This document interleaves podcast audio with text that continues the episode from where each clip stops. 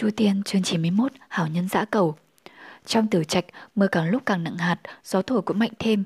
Tiểu hôi toàn thân ướt đẫm, lông dính bết vào người, lúc này cuộn tròn không động đậy trong tay tiểu hoàn, chiếu các cặp mắt lanh lợi nhìn ngó quanh quần, lúc nhìn ra xa, lúc nhìn tiểu hoàn. Mưa trắng cả trời đất, tử trạch lúc này càng trở nên u ám, bao trùm khắp nơi là một màn sương xám mờ đục. Chu Nhất Tiên giơ vạt áo lên che đầu, ngồi dưới gốc cây nhỏ, Tiểu Hoàn lúc đầu đứng ngồi không yên, sau một nụ cười miễn cưỡng ngồi xuống nhẹ nhàng, ôm chặt Tiểu Hôi, tránh cho nó khỏi bị gió táp mưa xa, còn bản thân mình thì bị ướt sạch, nhưng cũng chẳng hề bận tâm. Dã cầu đạo nhân dương dương đắc ý, cầm ô đi đến, nhìn hắn, chẳng có ý dương ô ra che cho người khác, hoặc có những lời hay ý tốt, chỉ nghe thấy hắn nói, tiểu cô nương có muốn dùng chiếc ô này không hay là chịu dầm mưa. Tiểu hoàn trong mưa gió hướng về phía xã cầu đạo nhân khẽ mỉm cười, những hạt mưa lan trên khuôn mặt nghĩ lệ đang tái nhợt như những viên chân châu lóng lánh. Mục đích xấu của dã cầu đạo nhân đã bị ngăn trở, hắn ta ban đầu chỉ muốn tiểu hoàn hỏi mượn hắn chiếc ô để che mưa, để dã cầu đạo nhân có cớ cười cợt vị tiểu cô nương này, rồi cuối cùng nghênh ngang bỏ đi. Đó là điều mà tên môn đồ ma giáo này mong muốn, hắn cực kỳ thông khoái về điều đó. Nhưng điều hắn không mong đợi là Tiểu Hoàn chẳng thèm nói với hắn một câu, mọi tính toán tự mãn của hắn tự khắc tan biến. Dã cầu đạo nhân rất tức giận, nhìn chăm chăm Tiểu Hoàn một cách đầy ác ý. Điều này không biết tại sao làm hắn có đôi chút dối trí. Trước mặt tiểu cô nương mỹ lệ này chỉ có sự tĩnh mịch, mưa gió vẫn không ngừng, giữa tiếng mưa gió thét gào, giữa hai ánh mắt thu hoàn của dã cầu, phản phất như mưa gió đột nhiên rơi nhẹ nhàng như sợ làm tổn thương đến tiểu cô nương mong manh ấy. Y phục ẩm ướt dính chặt vào người, mái tóc đen nhánh đôi chỗ hơi rối, vài món tóc lòa xòa trên má, màu đen càng làm nổi bật trên gò má tái nhợt vì mưa gió, một vẻ đẹp thê lương, thật kinh động tâm phách. Bờ vai mỏng manh, mỗi khi có giọt mưa chạm vào, bị vỡ vụn thành nhiều mảnh nhỏ, lấp lánh lại khẽ run lên, có thể nhìn thấy qua làn áo mỏng manh ướt dính chặt vào người. Dã cầu đột nhiên quay ngoắt lại, không còn dám nhìn Tiểu Hoàn, bàn tay không tự chủ được nắm chặt cán ô, miệng lầm bẩm Ta là kẻ xấu, ta là kẻ xấu, ta là kẻ xấu. Tiểu Hoàn không cố ý quấy rối hắn, chỉ vì tò mò nhìn hành động lạ thường của dã cầu, ngơ ngác hỏi. Đạo trưởng, ông nói gì thế? Dã cầu đạo nhân sợ hãi, không hiểu sao trong lòng lại cảm thấy yếu đuối, nhìn Tiểu Hoàn một cách kỳ lạ, trên gương mặt trắng nhợt mỹ lệ ướt đẫm nước mưa. Vóc dáng của vị tiểu cô nương này trong mưa gió vẫn có vài phần duyên dáng thanh nhã, thật là khiến người ta động lòng. Người tự lo lấy đi. xã cẩu đột nhiên giận dữ, hét to. Tiểu Hoàn cúi đầu, ngạc nhiên giây lát, nhìn Tiểu Hôi đang tự bắt giận, không nén được cười, lè lưỡi ra trêu nó. Tiểu Hôi cũng nhăn răng re cười theo. Gió vẫn thổi, mưa vẫn bay, mưa gió như vĩnh viễn không ngừng. Tiểu Hoàn toàn thân đã ướt đẫm, thốt nhiên cảm thấy lạnh, kêu lên một tiếng ái trà. Chỉ thấy đột nhiên mưa gió mỗi lúc một mạnh, ngẩng đầu ngước nhìn, vạn và gió mưa bay trắng khắp trời đất. Dã cầu đạo nhân không biết từ lúc nào đã quay lại đứng bên cạnh, dương ô ra che cho Tiểu Hoàn. Chỉ trong một chốc, người hắn đã ướt đẫm. Này, ngươi cầm lấy ô đi. Dã cầu đạo nhân hình như không thể tỏ ra rộng lượng với người khác, giọng vẫn đầy ác ý. Tiểu Hoàn đứng lên, ngạc nhiên nói, đạo trưởng, ông... Dã cầu đạo nhân nhìn Tiểu Hoàn chằm chằm, trên gương mặt ngạc nhiên thực sự của vị tiểu cô nương này, từng giọt nước lấp lánh rơi lặng lẽ, một vài giọt động trên hàng mi dài cong vút, tạo ra hình ảnh phản chiếu trong đôi mắt linh hoạt tuyệt đẹp, thật là say đắm lòng người.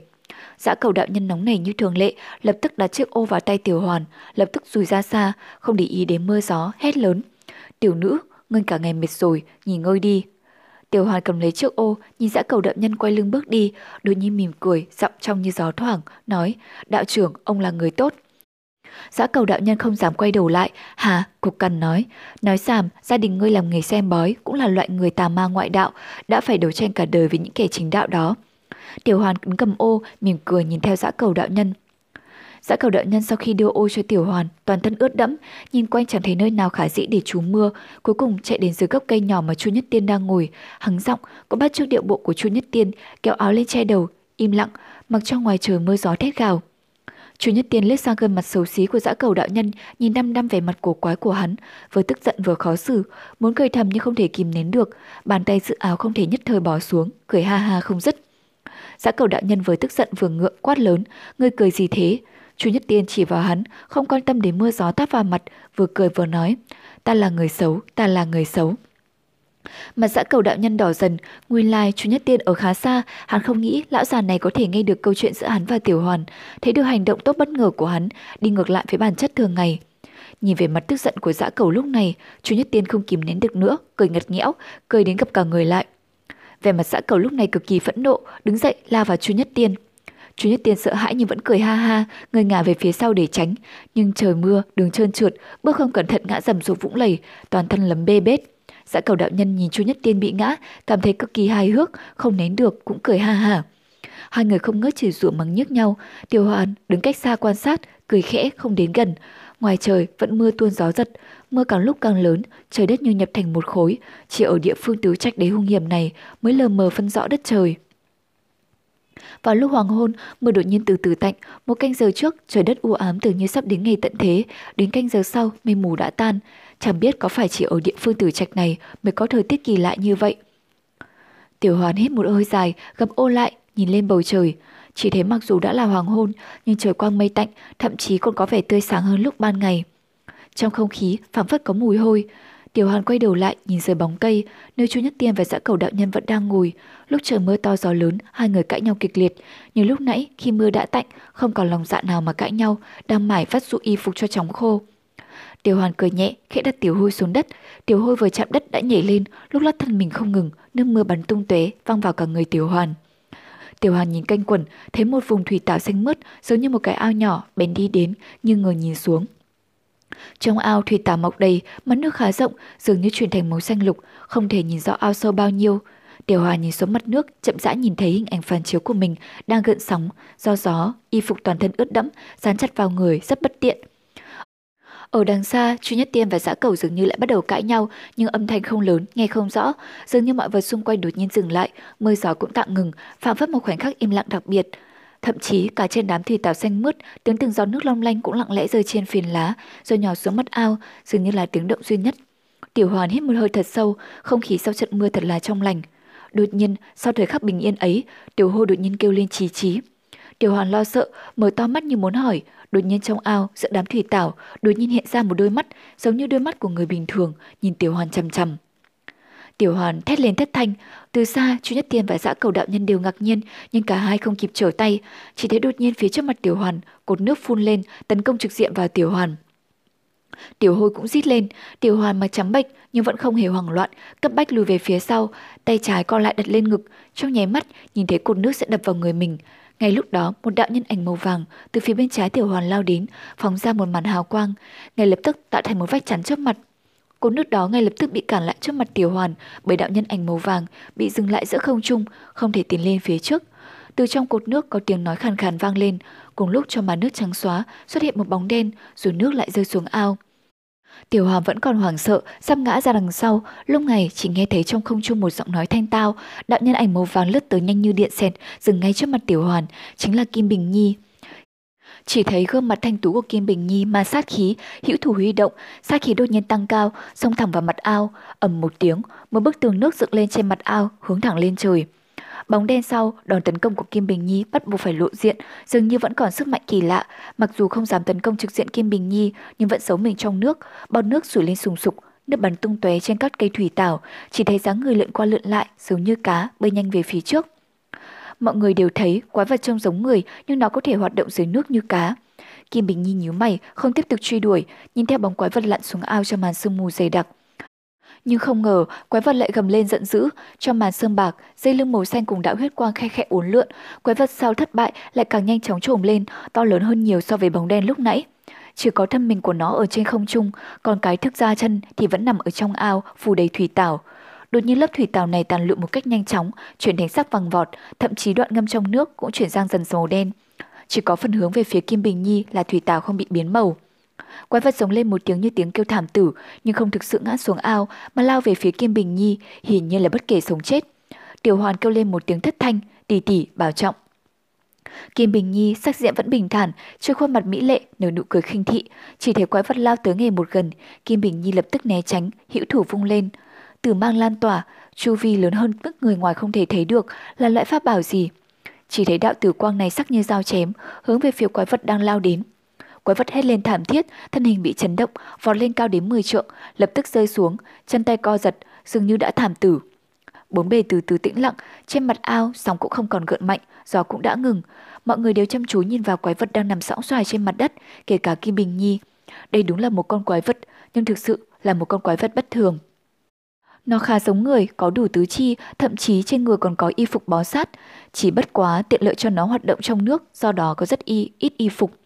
những phần thân thể lộ ra ngoài cũng ở kích cỡ bình thường, nhưng điều kinh hại nhất đó là đầu quái vật là đầu cá, có môi cá, mang cá, thậm chí cả mắt cũng mắt giống như cá, không có mí mắt.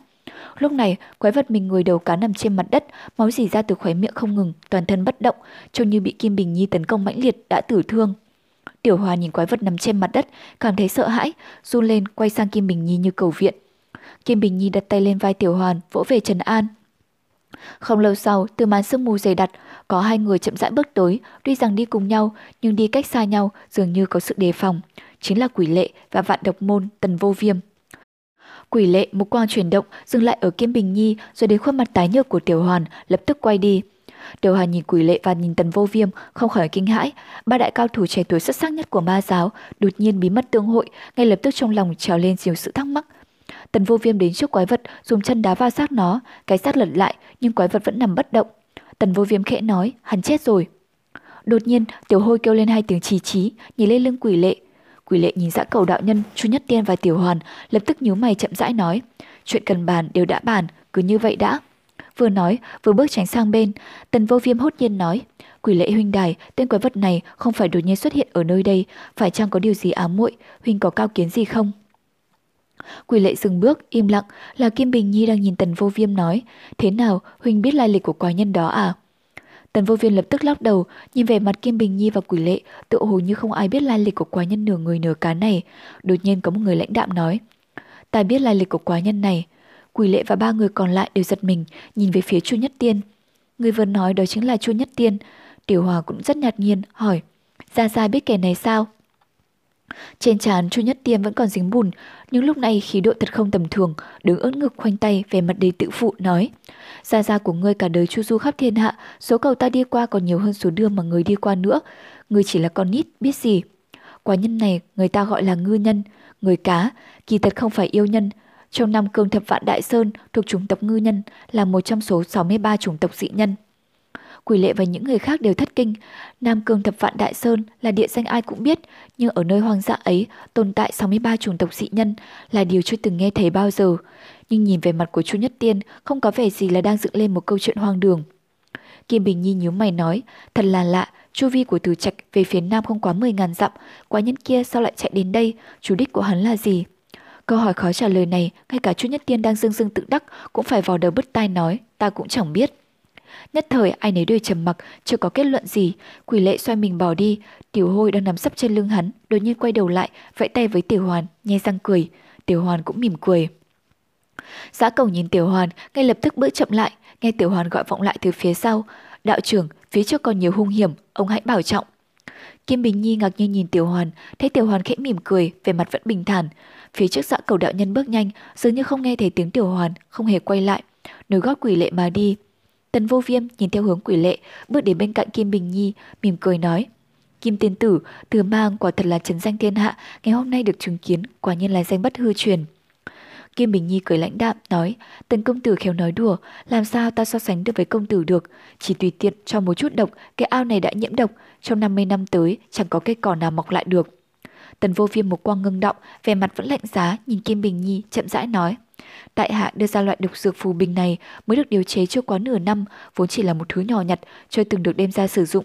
Kim tin tử chỉ liếc qua là biết, tại hạ thật lấy làm bội phục, bội phục. Kim Bình Nhi nghiêng mình đáp lễ nói, tần công tử quá lời rồi. Tần vô viêm nhìn nàng, trong mắt thoáng hiện một tiên nhìn lạnh lẽo, trên mặt điểm nụ cười, gật đầu, nói, vậy tại hạ cáo tử, liệu có vấn đề gì? Kim Bình Nhi ngắt lời hắn, công tử yên tâm, ta tự biết lo liệu. Tần vô viêm cười nhạt nói, tốt, gật đầu chào tiểu hoàn, quay mình bước đi, nhanh chóng biến mất trong màn sương mù dày đặc. Nhìn theo bóng tần vô viêm khuất dần, Kim Bình Nhi đột nhiên trầm mặc, đột nhiên thở dài. Tiểu hoàn đứng bên cạnh nàng, gần như cùng lúc cảm thấy thân thể Kim Bình Nhi bình thường, lúc nào cũng như căng thẳng, chỉ có lúc này mới thực sự được thư giãn. Tỷ tỷ, tỷ không sao chứ? Tiểu hoàn lo lắng hỏi. Kim Bình Nhi khẽ lắc đầu, nhìn Tiểu Hoàn, nhẹ nhàng nói. Ta lúc trước không đến kịp, muội muội có bị thụ thương không? Tiểu Hoàn mỉm cười gật đầu, thốt, muội vẫn ổn, lúc nãy trời mưa như chút nước, nhưng may là, ôi. Kim Bình Nhi lo lắng nói, sao thế? Tiểu Hoàn dậm chân nói, muội quên trả chiếc ô cho vị đạo nhân đó rồi. Kim Bình Nhi khẽ nhún vai nói, vậy thì cứ giữ lại đi, sau này có cơ hội gặp lại, rồi trả cũng được. Tiểu Hoàn lặng lẽ gật đầu, Kim Bình Nhi nhìn xa xăm, đột nhiên xúc động, thì thào nói với Tiểu Hoàn. Tiểu Hoàn, muội phải cẩn thận với hai kẻ đó. Tiểu Hoàn không hề nao núng hỏi, tại sao? Kim Bình Nhi chớp mắt, khẽ nói, hai kẻ đó đều cực kỳ tàn ác, muội đã xem hậu vận cho chúng, nên rời khỏi đây ngay lập tức, đừng động vào chúng. Tiểu Hoàn im lặng, chậm rãi gật đầu, trong lòng bỗng trỗi dậy một sự đau đớn khi nhớ lại nhiều về năm về trước, chàng thiếu niên Thanh Vân Môn bị Chu Nhất Tiên lừa gạt. Chu Tiên, chương 92, Đường Lang Giã cầu đạo nhân đi theo quỷ lệ, bước ngắn bước dài đi sâu vào trong tử trạch. Hồi nãy mới đổ một trận mưa lớn, đất đai vốn đã mềm lún giờ lại càng lầy lội hơn. Nhưng không biết vì sao, sau khi quỷ lệ hội diện với bọn tần vô viêm, kinh bình nhi, hắn lại không chịu ngự khởi pháp bảo mà phi hành nữa, lại cứ đi bộ. Tự hồ hắn cũng giống như Kim Bình Nhi, đều đang cố ý che giấu một cái gì đó vậy. Nếu là ngày xưa, gia cầu đạo nhân tự nhiên đã hả miệng chửi lớn, ít ra cũng cần nhằn dai rằng, chỉ là giờ phút này, gã lại chừng hơi bần thần, không ngờ không nói tới một tiếng, lặng lặng theo đuôi quỷ lệ, trái lại khiến quỷ lệ thấy kỳ quái. Quỷ lệ lên nhìn bộ dạng có vẻ xuất thần của dã cầu đạo nhân, hạ giọng điềm đạm hỏi, gã làm sao vậy? Câu hỏi phảng phất như tự nói với mình, bởi vì xung quanh ngoại trừ ao tù đầm lầy, đê điều dòng cỏ ra, căn bản không có một ai ngoài con khỉ tiểu hôi trên vai hắn. Cũng lại là tiểu hôi, nãy giờ xem chừng ngủ say mê man, nhưng khi vừa nghe quỷ lệ hỏi câu đó, đột nhiên như bị cái gì kích thích, lập tức hưng phấn lên, đôi chọc mắt cực kỳ linh mẫn lấy chuyển, bất chợt nhảy từ trên vai quỷ lệ xuống đất, bắt đầu nhảy mót múa may. Hành động của quái đó làm cho dã cầu đạo nhân đang theo sau cũng phải giật bắn mình, nhìn nó chằm chằm. Chỉ thấy tiểu hôi có vẻ rất hưng phấn, cái miệng nhe răng chết chết, chỉ chóe vùng chân mối tay nhìn quỷ lệ, một hồi sau nó đảo mắt, đột nhiên phóng sang một bên, thò tay múc nước trong một cái ao nhỏ bên đường lên, lại đổ lên đầu mình, sau đó chỉ tay lên trời, nhảy dựng lên. Giá cầu đạo nhân trợn tròn mắt, nhìn bước đến bên cạnh quỷ lệ. Sao vậy, con khỉ đó bị điên rồi hả? Quỷ lệ lại nhíu mày, liền hướng về phía tiểu hôi, hạ giọng hỏi, mưa rồi. Tiểu hôi mừng rỡ gật gật đầu liên tục, liền thò tay bẻ lá của một loại cây không biết là cây gì, vung vung trên đầu, tựa hồ muốn che gì đó rồi làm ra tư thế uốn éo, thân người óng ẹo qua lại, sau đó lại như đang làm trò, lá từ tay phải đổi sang tay trái, lại từ tay trái chuyển trở lại tay phải. Dã cẩu nhìn nhìn, bất chợt không biết tại sao có vẻ bối rối hoang mang, nhìn con khỉ cổ quái nói với quỷ lệ, đồ điên, điên rồi, con khỉ đó nhất định đã bị điên rồi. Lúc đó tiểu hôi quăng cái lá đi, nhún nhảy hai ba lượt lại quay trở lại trên vai quỷ lệ, rồi chỉ về phương hướng con đường sau lưng bọn họ, chết chết liền hồi. Quỷ lệ trầm ngâm một lúc, từ từ quay người lại, nhìn dã cầu đạo nhân. Dã cầu đạo nhân ương ngạnh hỏi, ngươi nhìn ta làm gì? Quỷ lệ một quang thoáng lướt đằng sau lưng gã, điềm đạm thốt. Hồi nãy lúc trời mưa, có phải ngươi đã đem cây dù cho, cho... Nói tới đó, hắn lại hơi nhíu mày, quay sang nhìn tiểu hôi, lại nghĩ ngợi liền nói tiếp, có phải ngươi đã cho tiểu cô nương coi tướng kia mượn dù để che mưa? Chết chết, không đợi lã cẩu, mở miệng, tiểu hôi dĩ nhiên nhảy dựng lên trên vai quỷ lệ, quá ư là hưng phấn, cười câu hổ hiếp cả mắt lại. Dạ Dã cầu đạo nhân mặt mày lúc đó đỏ bừng chợt tái nhợt, thần tình lúng túng ngượng nghịu phi thường, chờ chỉ mặt quỷ lệ giận dữ la lên. Xú tiểu tử, nói cho ngươi biết, lão ra đây hôm xưa giết người như ngoé, kẻ chết trong tay ta không tới một ngàn cũng phải tám trăm. Quỷ lệ liếc gã một cái, không ngờ không thèm lý gì tới bộ dạng của gã, quay mình lại bước đi, miệng hờ hững thốt người có giết một ngàn hay là tám trăm mạng, đối với ta có liên quan gì chứ? Giã cầu đạo nhân nghẹn họng, không nói tiếp được mấy lời khí thế hoành tráng, chỉ nghe quỷ lệ từ từ nói tiếp. Hơn nữa, người giết một ngàn người cũng được, tám trăm mạng cũng được, đâu có căn hệ gì tới việc người cho tiểu cô nương đó mượn dù. Nói tới đó, hắn dừng bước, quay đầu liếc nhìn giã cầu đạo nhân. Giã cầu đạo nhân thất kinh như đụng phải đại dịch. Người, người muốn gì? Không, người nói gì? Quỷ lệ nhìn xuống thân người gã một lượt, thanh linh cười cười thốt. Bất quá chuyện ngày hôm nay ngươi làm lại cho ta giật mình như lúc ở Tử Linh Uyên. Hắn lại xoay người chậm chậm bước đi, thanh ân dần dần trần thấp, nhưng dã cầu đạo nhân lại nghe rõ rõ ràng ràng. Không tưởng tượng được, không ngờ ngươi cũng có thể làm chuyện anh hùng cứu mỹ nhân. Dã cầu đạo nhân đứng ngẩn người tại một chỗ, trần lại như xuất thần, đợt đến lúc gã bừng tỉnh, quỷ lệ đã dẫn tiểu hôi đi xa rồi. Cơ hồ thân ảnh cũng đã tan biến trong làn sương đằng trước. Dã cầu đạo nhân nhìn vọng theo phương hướng đó, bỗng nhảy dựng lên, dậm chân rầm rầm, Bậy bạ, lão tử đây từ xưa tới nay bại hoại, cả đời chưa từng làm mấy chuyện đó. Chẳng những vậy, tiểu ao đầu đó mà có thể gọi là mỹ nhân hà. Hừ. Giã cầu đạo nhân thò tay, gãy gãi đầu, chợt nhíu mày nghĩ ngợi, hồi lâu sau phảng phất như đang tự nhủ nói với mình. Tiểu ao đầu đó thật ra cũng có thể cho là... Nói tới đó, giã cầu đạo nhân cũng tựa hồ thử người ra, đột nhiên lắc đầu người nguậy, thấp giọng trừ một câu, bước dài đuổi theo về phía quỷ lệ. Không lâu sau cũng biến mất trong mù sương chiều tàn, càng lúc càng dày đặc, bốn bề một màn tĩnh lặng, chỉ thấy sắc trời càng lúc càng tối tăm. Băng tối kéo đến, từ từ nhấn chìm tất cả. Bên kia bờ tử trạch, môn chủ của ma giáo trường sinh đường, vận bạch y, khoanh tay đứng thẳng người, người đầu nhìn trời. Gió đêm từ trong vùng ao đầm thổi qua, lát phát phiêu động tà áo của lão. Xem khí độ bất phàm, phàm phất như một tiên nhân vậy.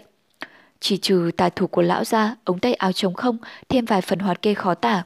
Đó là hậu quả, là dấu vết biểu tượng cho trận chiến trên Thanh Vân Sơn năm xưa, là bất hạnh bị thương dưới thế gian đệ nhất kiếm kỳ kiếm, Chu Tiên. Do đêm hơi lạnh lạnh, trong không khí hình như còn vần vơ sự ấm thấp của cơn mưa lớn hồi nãy, màn đêm vây bọc bốn bề, chỉ còn thân ảnh của lão vẫn đứng yên tại đó, ngạo nghễ bắt mắt. Trong bóng tối sau lưng lão, thấp thoáng truyền đến tiếng hơi thở. Một nhân của lão đang ẩn tàn trong màn đêm, đang nhẫn nại chờ đợi mệnh lệnh của lão giữa màn đêm. Ma giáo trường sinh đường, cuột khởi từ 800 năm trước, truyền cho đến đời Dương Ngọc Tử, đã là đời thứ bảy, lịch sử căn cội lâu dài nhưng không có ai rõ bằng Ngọc Dương Tử. Đằng sau ánh sáng chói người vô hạn của một lịch sử oai phong đó, trường sinh đường đang đối đầu với một nguy nan, không có người kế thừa.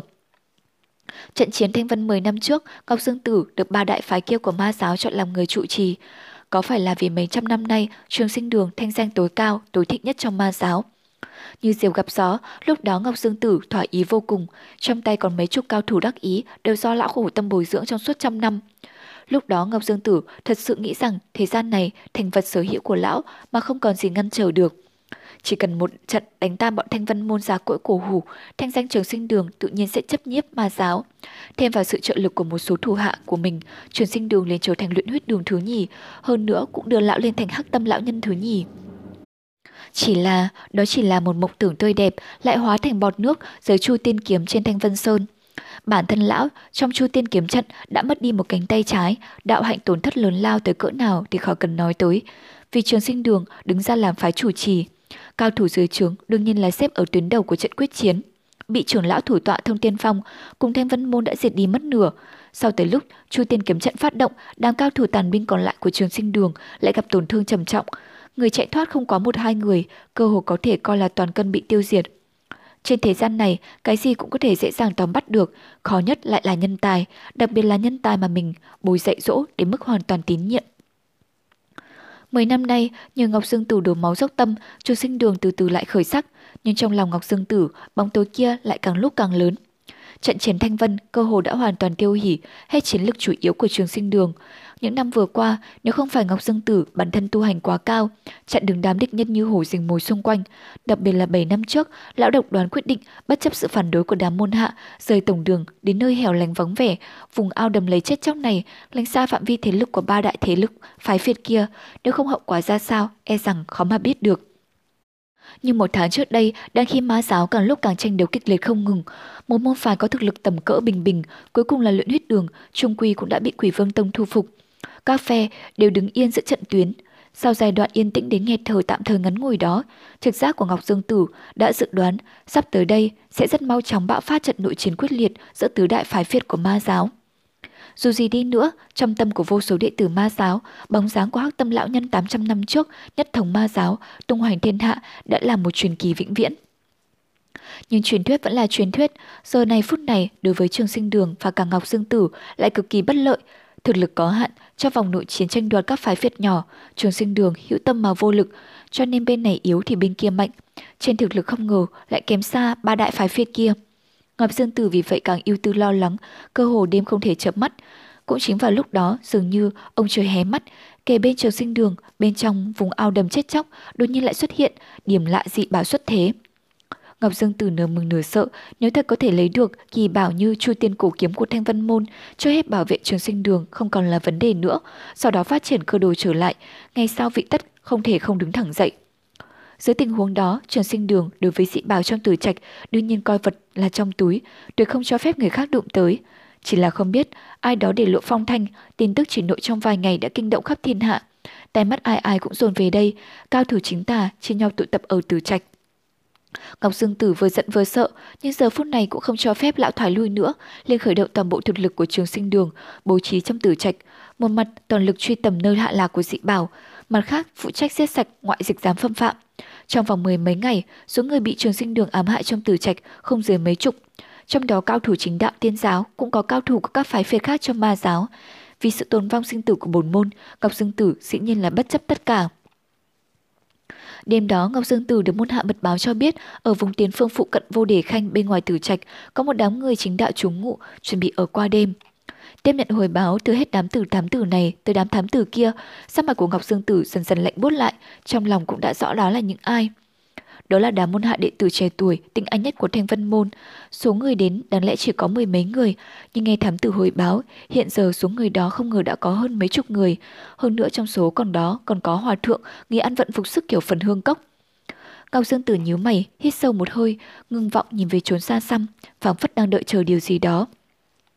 Một hồi lâu sau, trong bóng tối đằng sau, chợt vang lên một chàng tiếng bước chân nhẹ nhẹ, một trung niên gầy gò, bình tĩnh bước ra, đến bên cạnh Ngọc Dương Tử. Ngọc Dương Tử lập tức xoay người lại, đối diện với gã, hiển nhiên người đó thân phận không phải là tầm thường. Trung niên nhân đó tên gọi là Mạnh Ký, là cao thủ nhất nhì dưới trướng trường sinh đường, cũng là một trong số ít cao thủ của trường sinh đường còn sống sót sau trận chiến thanh vân năm xưa, cho nên càng được Ngọc Dương Tử tín nhiệm. Giờ phút này, Ngọc Dương Tử còn chần chừ, chưa thể hạ quyết tâm, cũng là muốn đợi người này quay trở lại. Mạnh Ký hướng về phía Ngọc Dương Tử hành lễ. Ngọc Dương Tử gật đầu nhẹ nhẹ, được rồi, bất tất phải đa lễ, sao rồi?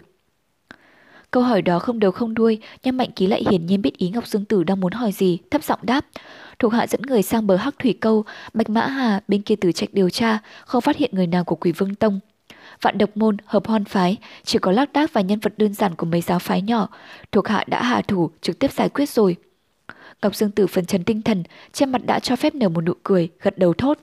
Được, như vậy bọn ta không cần lo nữa, đêm nay toàn lực, đột tập mấy tên trẻ không biết trời cao đất rộng của Thanh Vân Môn, thiên âm tự vào phần hướng cốc.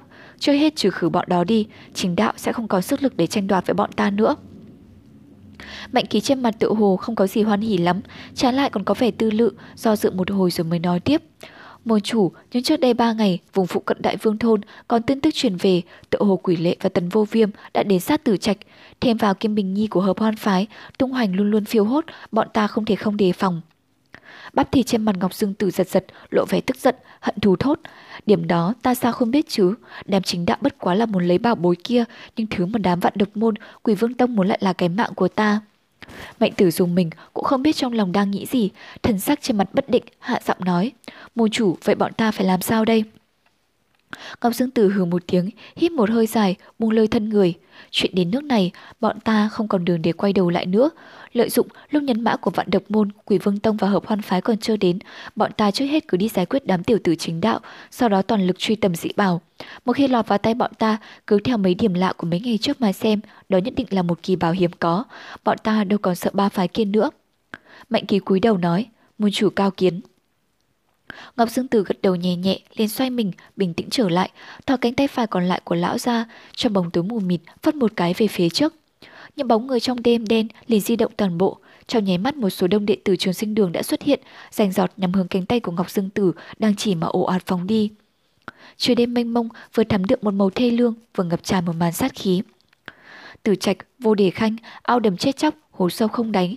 Vùng đất ban ngày, mặt trông bình thản vô tư đó lại không biết vì sao có một danh xưng cổ quái như vậy. Trừ phi là thôn dân sinh sống lâu năm qua tử trạch mới biết giải đất này, tuy nhìn không khác gì đất ai xung quanh. Đều đầy rẫy cỏ dại bụi rậm, trên thực tế lại là một hố sâu không đáy khổng lồ. Hấp lực của bùn sinh ứ động trong đó cực kỳ mãnh liệt. Người bình thường nếu không cẩn thận, lỡ một chân thọt vào, cho để một khoảnh khắc liền bị nuốt trọng, không tăm không tiếng thịt sữa xương tan trong ao đầm sâu hắm. Sở dĩ có cái tên tử trạch cũng là vì trong ao đầm có vô số địa phương giết người một cách vô hình. Bất quá những người trẻ tuổi trong chính đạo hiển nhiên không phải ngang hàng với người bình thường. Thanh Vân Môn một đoàn mấy người đi lại trong tử trạch mấy ngày nay, chót sau đã gặp đám đệ tử thiên âm tự và phần hương cốc. Ba phương vị hợp thành một đã có phần quen thuộc với chỗ này rồi. Thiên âm tự vẫn do Pháp tướng, Pháp thiện dẫn đầu, còn trong đám đệ tử phần hương cốc cũng có Lý Tuân và Yến Hồng. Chỉ bất quá sau khi gặp mặt, quan hệ không còn như trước nữa. Đệ tử Thanh Văn Môn do tiêu giật tài cầm đầu cùng chúng nhân thiên âm tự hòa hợp lẫn nhau, cười cười nói nói, nhưng đoàn người phần hương cốc lại có vẻ xa lìa với hai đại môn phái kia, tự hồ cố ý bảo trì một khoảng cách. Ai cũng tinh tế, mọi người trong đầu đều thông hiểu, nhưng bề ngoài vẫn giữ vẻ khách khí. Ba đại chính phái vẫn đồng tâm hiệp lực dựa vào đạo chính nghĩa, chảm yêu trừ ma, tiêu diệt ma giáo. Đêm đầu chúng nhân nghỉ chân ở vùng phụ cận vô đề khanh, sau khi đốt một đống lửa, dặn đi dặn lại bọn đệ sư muội không được đi lại tùy ý. Tiêu giật tài mới pháp tướng và Lý Tuân sang một bên, thương nghị mật. Đúng vào lúc này, Lý Tuân đang hơi nhíu mày, tận sâu kín trong mắt che giấu vẻ không ưa. Nhưng trên mặt vẫn giữ gìn bộ dạng hòa ái, nhỏ giọng hỏi. Tiêu sư huynh, huynh lo lắng thái quá. Tiêu giật tài mỉm cười. Lý sư huynh có cao kiến gì, xin cứ nói, tại hạ xin giờ tai lắng nghe. Thấy một quan của tiêu giật tài và pháp tướng đều đổ dồn lên mình, Lý Tuân ngưng một chút, lại rồi nói. Tôi nghĩ từ khi ba phái bọn ta vào đầm, thế như trẻ tre, đệ tử trường sinh đường, phải đến đều bị đánh trận tơi bời. Hơn nữa, từ sau trận chiến Thanh Vân Sơn năm xưa, cao thủ trường sinh đường kẻ bỏ mạng, người mang thương, trừ Ngọc Dương Tử không gánh đại cục, còn lại căn bản không có gì phải lo nghĩ tới. Tiêu sơ huynh lại nói đêm nay sợ có phục binh, không phải lo lắng thái quá sao? Tiêu giật ta trầm ngâm một hồi, lời nói của Lý Sư Huynh quả thật có lý, nhưng cho ma giáo trường sinh đường, môn chủ Ngọc Dương Từ đạo hạnh cực cao, chỉ một mình lão bọn ta cũng không thể coi thường được. Ngoài ra trường sinh đường từ lúc quật khởi đã liệt danh vào hàng tứ đại phái của ma giáo cho tới nay, lịch sử 800 năm lâu đời, như là con giết trăm chân, tới chết vẫn ngọ nguậy. Bọn chúng lại muốn lấy cho kỳ được dị bảo trong từ trạch này, khó tránh khỏi cánh chó hoang bị dồn tới dưới chân tường. Bọn ta thả lao xa cẩn thận một chút thì hơn. Pháp tướng gật đầu, tiêu sư huynh nói có lý, bọn ta phải cẩn thận là trên hết. Lý Tuân thấy hai người đều nói như vậy, không nói được gì nữa, nhưng tính tình kiêu ngạo của gã, thân sắc khinh khỉnh trong ánh mắt vẫn lộ ra, hững hờ hỏi, vậy theo như vị sư huynh nói, đêm nay bọn ta phải làm sao mới tốt? Pháp tướng nhìn thấy bản thân sắc của gã, ngần người ra, quay đầu liếc tiêu giật tài, lại thấy tiêu giật tài làm như không có chuyện gì, phảng phất như không thấy gì hết, vẫn mỉm cười thốt. Lý Sư Huynh quả nhiên minh giám, bằng vào tài nghệ của Huynh, tới ngày đại công cáo thành, Lý Sư Huynh phải là người đầu tiên lãnh công. Lý Tuân mỉm cười, không ngờ cũng không khiêm tốn từ tạ.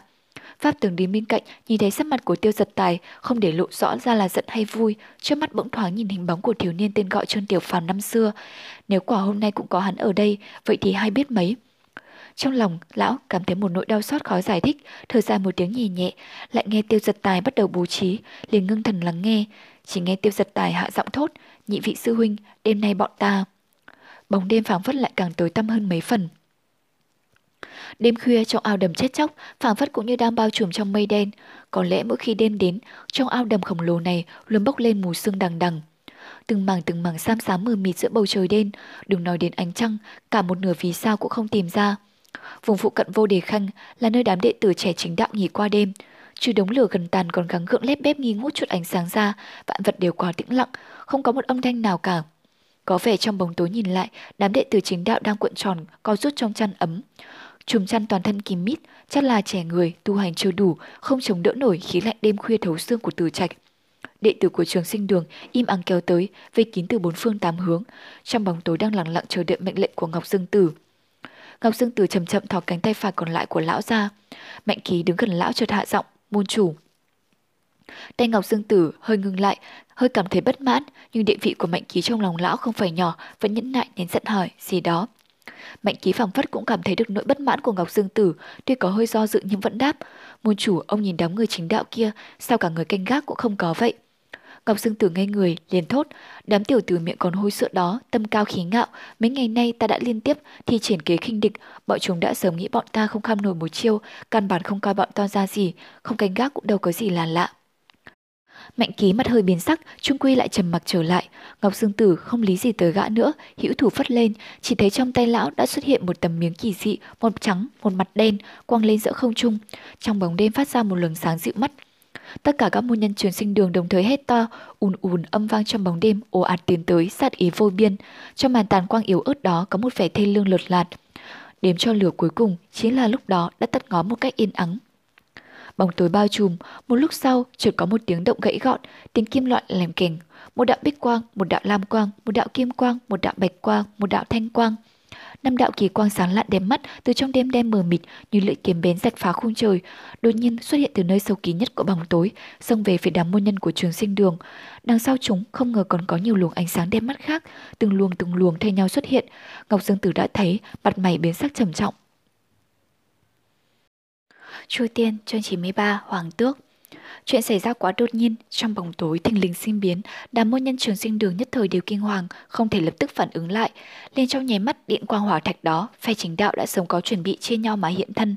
Ai ai cũng ngự khởi pháp bảo, cứu thẳng tay chém giết, lý hữu tâm mà đánh vô, tự nhiên là chiếm tiện nghi hơn xa.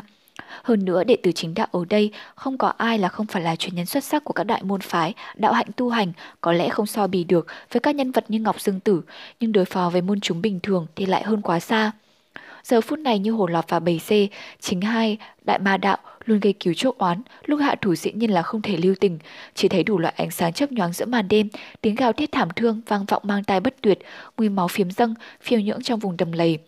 Mặt tiền phong dẫn vào các vùng sáng đầy màu sắc, lấp lóe một đạo hàng quang rượu mắt màu bích lục, chính là chạm long kiếm của Thanh Vân Môn, Long Thử Phong, đệ tử Lâm Kinh Vũ. Con người trẻ tuổi trước đây chưa từng lội sông, leo núi, sông pha giang hồ, vào giờ phút này lại đột nhiên oai phong thu hút sự chú ý như vậy. trạm long kiếng âm ý vang vọng, hào quang một bích lục sung thẳng lên trời, bao bọc lấy chủ nhân của nó. Không một chút cố kỵ, e xé sung thẳng vào giữa đám đông trường sinh đường. Đó chính là đạo ánh sáng trói lọi nhất giữa đêm tối. Nhãn thần của gã lạnh giá, sâu kín trong tròng mắt lại như có một tia cuồng nhiệt, phảng phất khát vọng nhìn thấy máu tươi phun trào bên dưới hàn quang trước mặt. Số môn chúng trường sinh đường hàng đầu khi ánh sáng bích lục đó lướt qua liền hóa thành trận máu mưa, lắt sắt. Đám đông huyên náo ùn ùn vây kín, nhưng Lâm Kinh Vũ không ngờ căn bản bất chấp tới địch, nhân tập kích sau lưng, chỉ nhìn thẳng về phía trước, xông thẳng vào chỗ đông người nhất, tung hoành xung sát, không gì ngăn chặn được. Đây nào gã đi qua, máu thịt vương vãi từ phía. Một hồi sau, các đệ tử chính đạo kia cũng đã lên tới, đủ thứ pháp bảo tán sát môn nhân trường sinh đường. Tiêu giật tài đang chìm mình giữa loạn chiến, nhưng vẫn lo lắng cho Lâm Kinh Vũ, cao giọng Lâm sư đệ, cẩn thận. Chỉ là Lâm Kinh Vũ xem chừng căn bản không còn nghe thấy lời cảnh cáo của ai nữa. Giờ này phút này, gã đã không còn là thiếu niên năm xưa học nghệ ở Long Thủ Phong. Vùng vít chạm long kiếm, kiếm qua bọc lấy thân, huyết tẩy ma giáo môn đồ. Không biết có bao nhiêu môn nhân trường sinh đường vây kín giữa lấy gã mà kể, nhưng gã vẫn không một lần đầu quay lại nhìn. trong long kiếm lon loáng tung lượn dẫn màn đêm máu tươi tầng tầng lớp lớp, cứ phun lên rồi lại rơi xuống trước mặt gã, thấm đậm y phục của gã. Cứ như vậy, vô số môn nhân trường sinh đường rượt theo sau lưng gã, nhưng trước mặt gã lại đâu có ai dám cản đường. Người người nối đuôi nhau đào tẩu, không dám đối diện với con người như một cuồng ma đó. Cho đến khi nơi tận cùng của bóng tối phát ra một tràng âm thanh o o xé tai, bạch quang nhoáng lên, một vật hình tròn cấp tốc xoay chuyển vần vũ từ trên trời đổ xuống, nhắm ngay đỉnh đầu của Lâm Kinh Vũ quật tới. Lâm Kinh Vũ hét lớn một tiếng, Trảm Long kiếm đang múa lượn giết địch trong nháy mắt bay về trở lại, gã nằm lấy, chạy thẳng lên trời, bích quang càng sáng chói, đằng không bay lên. Không ngờ vật hình tròn ở giữa không trung lại càng lợi hại, hắc quang bạch quang thay phiên nhau xuất hiện, ương ngạnh đè ép xuống giữa màn hào quang bích lục. Lâm Kim Vũ mặt mày biến sắc, biết trung quy cao thủ trong trường sinh đường đã xuất hiện, pháp bảo không rõ là gì, giữa không trung tuy không bắt mắt, lại cứ coi luồng quyền quan giáp mắt của Trảm Long kiếm như không, càng lúc càng đè nặng áp lực, tần tốc hạ xuống. Lâm Kim Vũ sau mặt cứu theo áp lực của vật hình tròn trong nháy mắt đã tái nhợt đi mấy phần, lên giống lớn một tiếng, toàn thân bay phóng đi. Chỉ một tích tắc sau, vật hình tròn ầm lên một tiếng long trời lở đất hạ xuống, khoét một hố to, đường kính cả trượng. Ngay chỗ gã đứng hồi nãy, lực đạo hung liệt như vậy. Hình như con người kia cũng đã phẫn hận cực độ. Thân người Lâm Kinh Vũ lăn ra, đám thanh vân môn đằng sau nhìn thấy, che nhau phóng lên tiếp ứng nhưng gã nãy giờ không ngần ngại, xông vào giữa đám đông trường sinh đường. Xung quanh toàn là địch nhân, còn chưa đợi gã đứng yên, mình mày đã đau đớn kịch liệt. Trong chốc lát không ngờ đã có ba bốn lưỡi dao mũi kiếm đâm chém vào người gã. Máu phun ra như suối, tê tắn như hoa, nhuộm đỏ cả y phục của gã. Lâm Kinh Vũ khóe mắt giật giật, nhưng lại không có cả một chút khí sắc kinh sợ muốn rút chạy. Quần sáng của Trảm Long kiếm giữa màn máu tươi bắn ra, không ngờ lại càng trói lọi mắt mắt, bay múa vòng vòng. Tiếng thét gào thảm thương lại vang lên. Ba bốn tên đệ tử trường sinh đường loạn trọn thoái lui, cụt chân cụt tay thổ huyết, khó sống được lâu. Chúng nhân thấy gã thanh niên dũng cảm như vậy, nhất thời lầm lét né tránh. Tới lúc đó, phe chính đạo cũng đã chém giết tới nơi, muôn chúng trường sinh đường cũng không dám quyết chiến, vội lui ra sau. Nhưng chỗ hồi nãy Lâm Kim Vũ bị đánh lui, Ngọc Dương Tử đã chậm chậm hiện thân ra, mặt mày thần sắc dữ tợn, còn đeo phong thái thần tiên ngày thường. Vòng kịch đầu nãy giờ đã dần dần lắng động, muôn nhân trường sinh đường lục tục tụ tập đằng sau Ngọc Dương Tử, đám đệ tử trẻ tuổi phe chính đạo cũng nhóm lại thành một vòng. Tiêu giật tài, pháp tướng Lý Tuân đứng trước, một bên văn mẫn của Tiểu Trúc Phong đi tới đỡ Lâm Kinh Vũ cầm máu vết thương, đồng thời nhỏ giọng trách, gã thiếu niên ngươi sao lại không lo gì tới sinh mệnh của mình như vậy. Lâm Kinh Vũ và Ba Văn Mẫn cũng có duyên gặp mặt vài lần trên thông thiên phong ban đầu, giờ lại được Văn Mẫn thình lình chiều cố như vậy, không khỏi gần người. Mười năm qua, gã theo lão nhân thần bí trong tổ sư từ đường trên thông thiên phong của Thanh Vân Môn, bái sư học nghệ. Bằng vào tư chất và nghị lực kiên nhẫn của bản thân, Trung Quy đã có thành đạt. Hôm nay xuất thủ quả nhiên chấn động toàn trường, ai ai cũng chú mục để ý. Nhưng bởi vì sư tỷ lạ lẫm hỏi một câu, Lâm Kinh Vũ lại nhất thời không biết trả lời làm sao, không nói được gì hết. Văn mẫn tâm địa luôn luôn rất tốt, thì Lâm Kinh Vũ nửa người đẫm máu, lợi dụng thời cơ đình chiến ngàn vàng, lên xuất thủ trợ giúp gã băng bó vết thương. Chỉ là tình thế khẩn cấp cũng tùy tiện chăm chút sơ sơ, sau đó nhỏ giọng. Lát nữa thế nào cũng có kịch chiến, ngươi phải tự lo cho mình. Lâm Kinh Vũ cũng cảm thấy ấm áp, gật gật đầu, nhỏ giọng nói, đa tạ sư tỷ. Văn Mẫn cười cười, bước trở lại đứng gần Lục Tuyết Kỳ. Lục Tuyết Kỳ dõi mắt nhìn về phía Lâm Kinh Vũ, trên mặt không chút biểu tình, chỉ là trong mắt lại tựa như có một tia sáng thoáng lướt qua. Phía trước bên trường sinh đường, Ngọc Dương Tử sắc mặt lãnh đạm, cánh tay mặt còn lại nắm chặt pháp bảo, âm dương kính, gân xanh trên tay vùng lên lồ lộ. Lần đột nhập chính đạo này không ngờ trả lại bị đám tiểu bối chính đạo đánh úp trở lại, lão liếc thoáng qua, chỉ mới một đợt ngắn ngủi, trường sinh đường đã tổn thất một phần ba số nhân thủ, mà bên đệ tử chính đạo lại tự hồ không có tổn thương gì. Lâm Kinh Vũ bị trùng mấy đao, hình như là người thụ thương nặng nhất. Lý Tuân nhìn sang đám môn chúng ma giáo trường sinh đường, một quang loang loáng, chợt nhỏ giọng. Tiêu sư huynh quả nhiên thần cơ diệu toán, tại hạ bội phục. Tiêu giật tài mỉm cười, bất quá tình cờ mà thôi, sau này còn có nhiều chỗ trong vào Lý Sư Huynh xử lý, phải nhờ Lý Sư Huynh chỉ giáo. Lý Tuân hiển nhiên không dám coi nhẹ tiêu giật tài nữa, gật đầu thốt, không dám. Một quang của pháp tướng lại ngập ngừng dừng lại trên thân người Lâm Kinh Vũ đang thụ thương, tự hồ có ý muốn đi qua hỏi thăm, nhưng Trung Quy vẫn nhịn đứng yên. Từ khi Thanh Văn Môn và Thiên Âm Tự hợp mặt hợp lực, song phương đều chưa từng đối đãi sai sót với nhau, nhưng trong Thanh Văn Môn duy nhất có một mình Lâm Kinh Vũ, Thủy Trương cực kỳ lãnh đạm đối với chúng tăng nhân Thiên Âm Tự. Vì nguyên nhân gì thì chúng nhân tự nhiên biết rõ trong lòng. Chỉ là vết thương năm xưa, ai cũng không muốn đề cập tới chuyện cũ, cho nên mãi cho tới bây giờ, chúng tăng nhân Thiên Âm Tự đều cố tình vô ý tránh né Lâm Kinh Vũ. Nhưng giờ phút này, thấy Lâm Kinh Vũ thụ thương, Pháp tướng vẫn quan tâm, quay đầu thấp giọng hỏi Tiêu Giật Tài. Tiêu sư huynh, thương thế của Lâm Kinh Vũ sư đệ của các người có nặng không? Tiêu giật tài hồi nãy thấy Văn Mẫn tới băng bó vết thương cho Lâm Kinh Vũ, bây giờ ngóng về phía Văn Mẫn. Văn Mẫn hội ý, lắc đầu nhẹ nhẹ. Tiêu giật tài mới an tâm, đáp lời Pháp tướng. Lâm sư đệ, không có gì đâu, Pháp tướng sư huynh, bất tất phải yêu lo.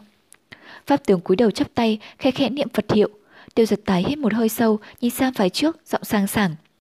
Ngọc Dương Tử tiền bối, dù gì ông cũng là tiền bối cao nhân, trường sinh đường liệt danh vào ma giáo tứ đại phái Việt, sao lại dụng thủ đoạn hạ tiện bí ổi như vậy, không sợ người thiên hạ cười chê sao? Ngọc Dương Tử nổi giận, cái gọi là danh môn chính phái các ngươi cũng mai phục đánh lại bọn ta, không ngờ còn đứng đó lớn tiếng mà không biết hổ thẹn. Tiêu giật tài sắc mặt không chút biến đổi, chính khí lẫm liệt, bọn ta là hậu sinh vãn bối, lại xuất môn tại ngoại, tự nhiên là phải cẩn thận đề phòng, bị tiểu nhân gian tà ngấm ngầm ra hại, nhưng không ngờ, không ngờ lại là... Hi hi, tiêu giật tài tuổi tác còn thua sang Ngọc Dương Tử, nhưng miệng lưỡi thật là lợi hại. Chỉ vài câu đã khiến Ngọc Dương Tử thất khiếu bốc khói, rồng lớn một tiếng, phòng tới trước. Môn chúng trường sinh đường đằng sau thấy môn chủ xuất thủ cũng ồ ạt kéo theo. Bọn tiêu giật tài mấy người đạo hạnh xuất chúng, lo cản Ngọc Dương Tử lại. Những người kia ùa lên tàn sát. Vốn bằng vào khí độ tu hành của Ngọc Dương Tử cũng không dễ gì bị tiêu giật tài công kích, chỉ là mắt thấy thực lực của trường sinh đường hiện đã tổn hao không biết là bao, trong lòng thống hận, phẫn nộ cực độ, Khơi khơi tiêu giật tài mắng người không cần dùng tới lời, tục tằn thô lỗ, câu nào câu nấy châm chọc chế giễu, ngay cả mạnh ký bên cạnh còn bảo trì được sự tỉnh táo đang định khuyên giải, nhưng Ngọc Dương Tử đã xông tới rồi. Ngọc Dương Tử có thể nắm ngôi thượng tọa môn chủ trường sinh đường trên trăm năm, tự nhiên phải có thức tài, cho dù 10 năm trước đã mất đi một cánh tay tả trong trận chiến Thanh Vân, đạo hạnh bị tổn hại nặng, nhưng bằng vào một mình tiêu giật tài cũng không thể là đối thủ của lão. Bất quá sự tình đâu có đơn giản như vậy. Tiêu giật tài đứng giữa, pháp tướng bên trái, Lý Tuân bên phải. Ba người là ba cao thủ xuất sắc nhất trong đám trẻ chính đạo đương kim, với lấy Ngọc Dương Tử đã thành một vòng quyết đấu. Ngọc Dương Tử phất khởi thần uy, một mình một tay lấy một trọi ba. Pháp bảo âm dương kính trong tay kỳ áo khôn lường, lúc đen lúc trắng, huyền quang vần vũ, kỳ quang pháp bảo của bọn tiêu giật tài công tới đều bị bảo kính gạt ra. Ngọc Dương Tử đòn đỡ, văng hết sang một bên, căn bản không thể đến gần được. Thêm vào đó, lúc mặt trắng của âm dương kính xoay qua, không ngờ lại phản trần pháp bảo của ba người quay trở lại, phản công lại chủ nhân. Ba người lúc đầu không ngờ thứ pháp bảo đó có công dụng thần diệu như vậy, ai cũng lâm vào hiểm nạn. Lý Tuân trên cánh tay tả bị pháp bảo cửu dương xích của mình phản sát, chém suốt nữa đã biến thành độc tí nhân như Ngọc Dương Tử. Ba người bây giờ không dám sao lãng, ứng phó thận trọng. Ngọc Dương Tử một đối ba, đối đầu với ba nhân tài xuất sắc trong chính đạo, không ngờ vẫn vững chãi chiếm thế thượng phong, đạo hạnh thật là thâm trầm. Chỉ là Ngọc Dương Tử tuy lợi hại, nhưng đám môn nhân thủ hạ đạo hạnh lại thua quá xa lão, đối diện với quần đệ tử chính đạo cả về tư chất lẫn pháp bảo đều có quyết sắt Tuy nhân số đông hơn nhưng lại dần dần rơi vào thế hạ phong. Trừ đám tăng nhân thiên âm tự hạ thủ nhẹ tay một chút, thanh văn môn cùng ma giá cửu sâu như biển, môn hạ đệ tử hạ thủ đều hung ngoan. Ngay cả phần hương cốc cũng không chịu kém thanh văn môn. Ngọc Dương Tử bị ba người vây giữ, tuy chiếm thế thượng phong lại nhất thời không thể thoát thân. Trong khi kịch đấu, cứ phóng mắt quan sát bốn bề, chỉ thấy mạnh ký và một số ít khốn khô cầm chừng. Bọn môn chúng bình thường còn lại diễn nhân đã dần dần không còn đấu trí, bị thương vong quá nửa. Mạnh ký một chiêu bức thoái một phần đệ tử phần hương cốc trước mặt, lộ vẻ lo lắng, hướng về phía Ngọc Dương Tử la lớn. Môn chủ, Ngọc Dương Tử nghiến răng vẫn hận cực độ, nhưng Trung Quy cũng biết đại thế đã định, có cố đánh nữa thì có chút hương lửa của trường sinh đường cũng phải tắt tại đây, lên hét lớn, mọi người thoái lui trước để ta đoạn hậu. Lời nói vừa tung ra, đệ tử trường sinh đường chia nhau quay lưng bỏ chạy vào bóng tối. Phe chính đạo thấy bọn tiêu giật tài gặp cơ cảnh, đồng thời phát lực. Ba pháp bảo lấp lánh kỳ quang cũng đồng thời phóng về hướng Ngọc Dương Tử. Ngọc Dương Tử giống lên một tiếng cũng không tránh né, âm dương kính xoay chuyển giữa không trung, xông tới liền keng một tiếng, đánh bay luôn hơi châu của pháp tướng, nhí mắt từ đen biến thành trắng, tiêu giật tài toàn thân người rúng động. Thấy thất tinh kiếm đang múa lượn trên không trung, đột nhiên mất đi khống chế, quay lại công kích, kiếm thế hung hãng, nhất thời tay chân rối loạn, pháp quyết thi triển liên hồi mà khống chế được thất kinh kiếm trở lại. Trong tích tắc đó, Ngọc Dương Tử lại gạt phăng cửu dương xích của Lý Tuân sang một bên, công thể ba người chính đạo thiếu mất một, Ngọc Dương Tử chấp thời cơ đào tẩu, thân hình vừa đằng không, liền khởi vào giữa đám đông. Mấy đệ tử chính đạo kia đang truy sát đệ tử trường sinh đường đang bỏ chạy, không đề phòng Ngọc Dương Tử thình lình phòng tới, bình bình mấy tiếng, liền có mấy người bị trọng thương trong tay lão. Còn có mấy người bị lại lực âm dương kính đánh trúng, bay bổng ra xa, rơi vào vùng tối, đột nhiên gào lên, phút chốc sau không còn thấy tâm tiếng, sợ rằng đã rơi vào hố sâu vô để khanh mất mạng. Giữa màn đêm, chỉ thấy Ngọc Dương Tử một mình tung hoành ngạo nghễ, tà xuống hữu đột giữa đám đông, yểm hộ đệ tử trường sinh đường đào tẩu, chạy tới đâu, âm dương kính ánh đen trắng bao phủ, đệ tử chính đạo treo nhau thoái tránh, uy vũ không giảm thiểu chút nào. Ở xa xa, lặng yên trong bóng đêm, có mấy người thân ảnh hận ẩn hiện hiện cũng đang toàn thần chú tâm quan sát tình thế chiến trường, đặc biệt là chăm chăm nhìn Ngọc Dương Tử, đang đại phát thần uy, có Ngọc Dương Tử xông phá, áp lực liền buông tha đám đệ tử trường sinh đường trong nháy mắt đã chạy thoát được quá nửa, để lại thi thể ngổn ngang đầy đất. Ngọc Dương tử liếc thấy, lại đau xót ngập tràn tân can. Nhưng tới giờ này, bọn tiêu giật tài đã lại giật tới, lại thêm vào Tống Đại Nhân, Tăng Thư Thư, Văn Mẫn của Thiên Văn Môn, Pháp Thiện của Thiên Âm Tự, Yến Hồng của Phần Hương Cốc, tổng cộng 8 người, Pháp bà bay ra, vây kín, giáp công Ngọc Dương Tử. Ngọc Dương Tử quát lớn một tiếng, sát ý hưng khởi, tâm tình hung hãn phát huy ra hết, không thấy một chút lo sợ gì hết. Âm dương kính xoay thật bay lượn, tà đón hiệu đỡ. Đánh bắt pháp bảo của địch nhân xoay lại phản công, quần chiến với 8 người, từ dưới đất đánh lên đến giữa trời, từ giữa trời đánh xuống dưới đất. Chỉ là bên chính đạo quá đông, đạo hạnh lại không thấp, Ngọc Dương Tử có thân thông tới đâu cũng không thể cầm cự hoài. Âm dương kính khi thế dần dần bị chèn ép. Tám người chính đạo nhấp nhố bay bổng, dần dần phối hợp ăn ý hơn. Tuy tám người vây công một người như vậy không hay ho gì, nhưng chỉ cần trong lòng biết rõ đây là một đại đao đầu, vạn ác của ma giáo, tự nhiên là an tâm hơn, từng chiêu từng chiêu đoạt mệnh, toàn nhắm vào chỗ yếu hại. Nhưng Ngọc Dương Tử đạo hạnh mấy trăm năm khổ tu đâu phải giỡn chơi, dưới đao quang kiếm ảnh hung hiểm, lão tuy từ từ không còn lực trở tay, áp lực bốn bề cũng càng lúc càng lớn, nhưng bất kể bọn tiêu giật tài có cuống cuồng công kích tới cỡ nào, không ngờ cũng không xuyên qua được huyền quang hai màu trắng đen của dương âm kính. Hơn nữa, thân ảnh của lão vẫn di động, vẫn còn có thể dẫn động chiến đoàn, nhắm một bên mà kéo. Nếu không phải tiêu giật tài của linh cơ, sực nhớ tới mấy vị đồng môn mất mạng hồi nãy, hét lớn cảnh báo, cẩn thận, coi trường lọt vào đầm. Nhờ vậy mới để tỉnh trùng nhân, tới giờ liền phát hiện quả nhiên bất chi bất giác đã bị Ngọc Dương Tử ngấm ngầm dẫn dụ tới bên vô đề khanh. Không cẩn trọng là rơi xuống liền, thật là nguy hiểm quá chừng. Ngọc Dương Tử giữa loạn chiến nhẫn quang vẫn giữ được lực phân định, lão kinh nghiệm, lịch duyệt, tự nhiên đám tiểu bối đâu thể bì kịp. Hiện cho dù lão kinh nghiệm tới cỡ nào, tu hành cao tới cỡ nào, đối diện với đám cao thủ trẻ tuổi đạo hạnh cao, tư chất hảo, pháp bảo cũng xuất thế, lại thêm nhãn quang trấn định như vậy, cũng không còn làm gì được. Tám người cho tiêu giật tài dẫn đầu, đồng thời ra tay, nháy mắt vô số kỳ quang dị ảnh trên nhau ập tới âm dương bảo kính trong tay Ngọc Dương Tử. Ngọc Dương Tử toàn thân chấn động, cảm thấy áp lực nặng nề như bài sơn đào hải, từng đợt từng đợt đè xuống. Đối thủ sau khi phát lực có thể lấy hơi trở lại, lão lại không thể ngưng tay, vô phương hồi lực. Sau mấy chục chiêu, Trung Quy đã chịu không nổi, chỉ còn thoái ra sau, dần dần lùi xa vô đề khanh. Sau khi cách xa vô đề khanh, đám người chính đạo liền an tâm, càng mạnh tay mạnh chân, vây công Ngọc Dương Tử. Ngọc Dương Tử dần dần cật lực, khóe mắt liếc bốn phía, chỉ thấy tới giờ đám đệ tử trường sinh đường đã triệt thoái gần hết, bọn mạnh ký mấy người vẫn còn lại muốn tiếp ứng mình, nhưng bên đó lại có quá nhiều đệ tử chính đạo vây đánh. Ngọc Dương Tử dùng mình, nếu biết hai ba chục người này mà hợp lại, đạo ảnh của mình có cao hơn cũng phải táng mạng tại đây, liền đánh giặt, hiên viên kiếm của Tăng Thư Thư đang tấn công nơi chính diện hét lớn, các ngươi mau chạy đi. Bọn mạnh ký thoáng ngây người, liền xoay mình bỏ chạy. Ngọc Dương Tử không còn luyến chiến, âm dương kính trong tay lấp lánh, bất chợt bạch quang bừng sáng, hà quang dịu mắt, Nháy mắt, nam đã pháp bảo công tử bên mình lão không ngờ để bị nó phản công trần bay trở lại, công ngờ trở lại chủ nhân. Bên chính đạo đâu có ngờ lão còn có bản lĩnh như vậy, cả trận liền hỗn loạn, trận thế cũng mở ra một kẽ hở nhỏ. Ngọc Dương Tử lịch duyệt vô cùng, lập tức hóa thân thành kỳ quang, như ánh mắt chớp xông ra theo đó. Thân hình lão chớp động, liền thoát qua kẽ hở, chớp mắt đã thoát khỏi bọn tiêu giật tài cách lão quá xa, đuổi theo không kịp. Nhưng ngay lúc đó bích quang vụt lóe lên, sáng lại trói mắt, chảm long kiếm hung hãn ngay trước mặt chém xuống, nhìn khí khí thật như muốn chẻ Ngọc Dương Tử ra làm hai mảnh. Ngọc Dương Tử quá đột ngột không kịp đề phòng, nhưng giây phút sinh tử quan đầu, lão không ngờ vẫn có thể lách mình sang được ba phần, Bích Quang chém lạc sang một bên, ống tay áo vắt phơ bị Bích Quang ép nát thành bụi. Cánh tay tả của Ngọc Dương Tử đã bị chặt cụt từ lâu, như vậy bây giờ lại chiếm tiện nghi, nếu không dưới cơn đau, lão khó bảo trì được sự chấn định. Tuy vậy, bên thân người phía trái vẫn nấm bỏng đau rát, e rằng vẫn bị kiếm ảnh gây thương tích. Thân người lão không ngừng nghỉ, hữu thủ xoay theo. Âm dương kính liền lấp loáng hắc quang, hoàn kích oánh ra, chỉ nghe một tiếng hự khan, Lâm Kinh Vũ loạn chọn thái lui, vết thương hồi nãy mới băng bó lại vỡ miệng, màu tươi lại phun trào. Giờ này trước mặt không còn đệ tử chính đạo cản đường, Ngọc Dương Tử trong lòng mừng rỡ, đang định ra tay, đồng thời cũng chửi thầm hôm nay không chịu khuất phục với đám tiểu bối chính đạo này, sẽ có ngày báo thù gấp trăm lần. Trên tử trạch đột nhiên vang lên một tiếng nổ như tiếng sấm. Mọi người đều dõi mắt nhìn, một đạo lam quang sáng như ngọc dọi bay nơi chân trời, mây đen che kín bầu trời như gấp rút tuôn chảy, một cơn thác cuồn cuộn đổ. Lục Tuyết Kỳ đứng giữa không trung, quần phong lẫm liệt, dung nhan tuyệt thế lại như băng xương. Trong bóng tối phía đằng xa, phảng phất cũng có người hơi rúng động thân mình. Nữ tử mỹ lệ đó lăng không mà tới, cất bảy bước giữa trời, miệng niệm chú, nháy mắt bầu trời sấm chớp loang loáng, như những con mãng xà xuyên mình qua mấy tầng mây. Ngọc Dương Tử biến sắc, không đợi lão có phản ứng gì. Thần kiếm ngự lôi chân quyết của Lục Tuyết Kỳ dĩ nhiên đã phát động, chỉ thấy nơi chân trời điện quang sấm chớp khổng lồ ầm ầm đánh xuống, đánh lên mũi thiên nhai kiếm, lam quang càng rực rỡ, phút chốc đã chiếu sáng cả nửa trời mây đen kín mít.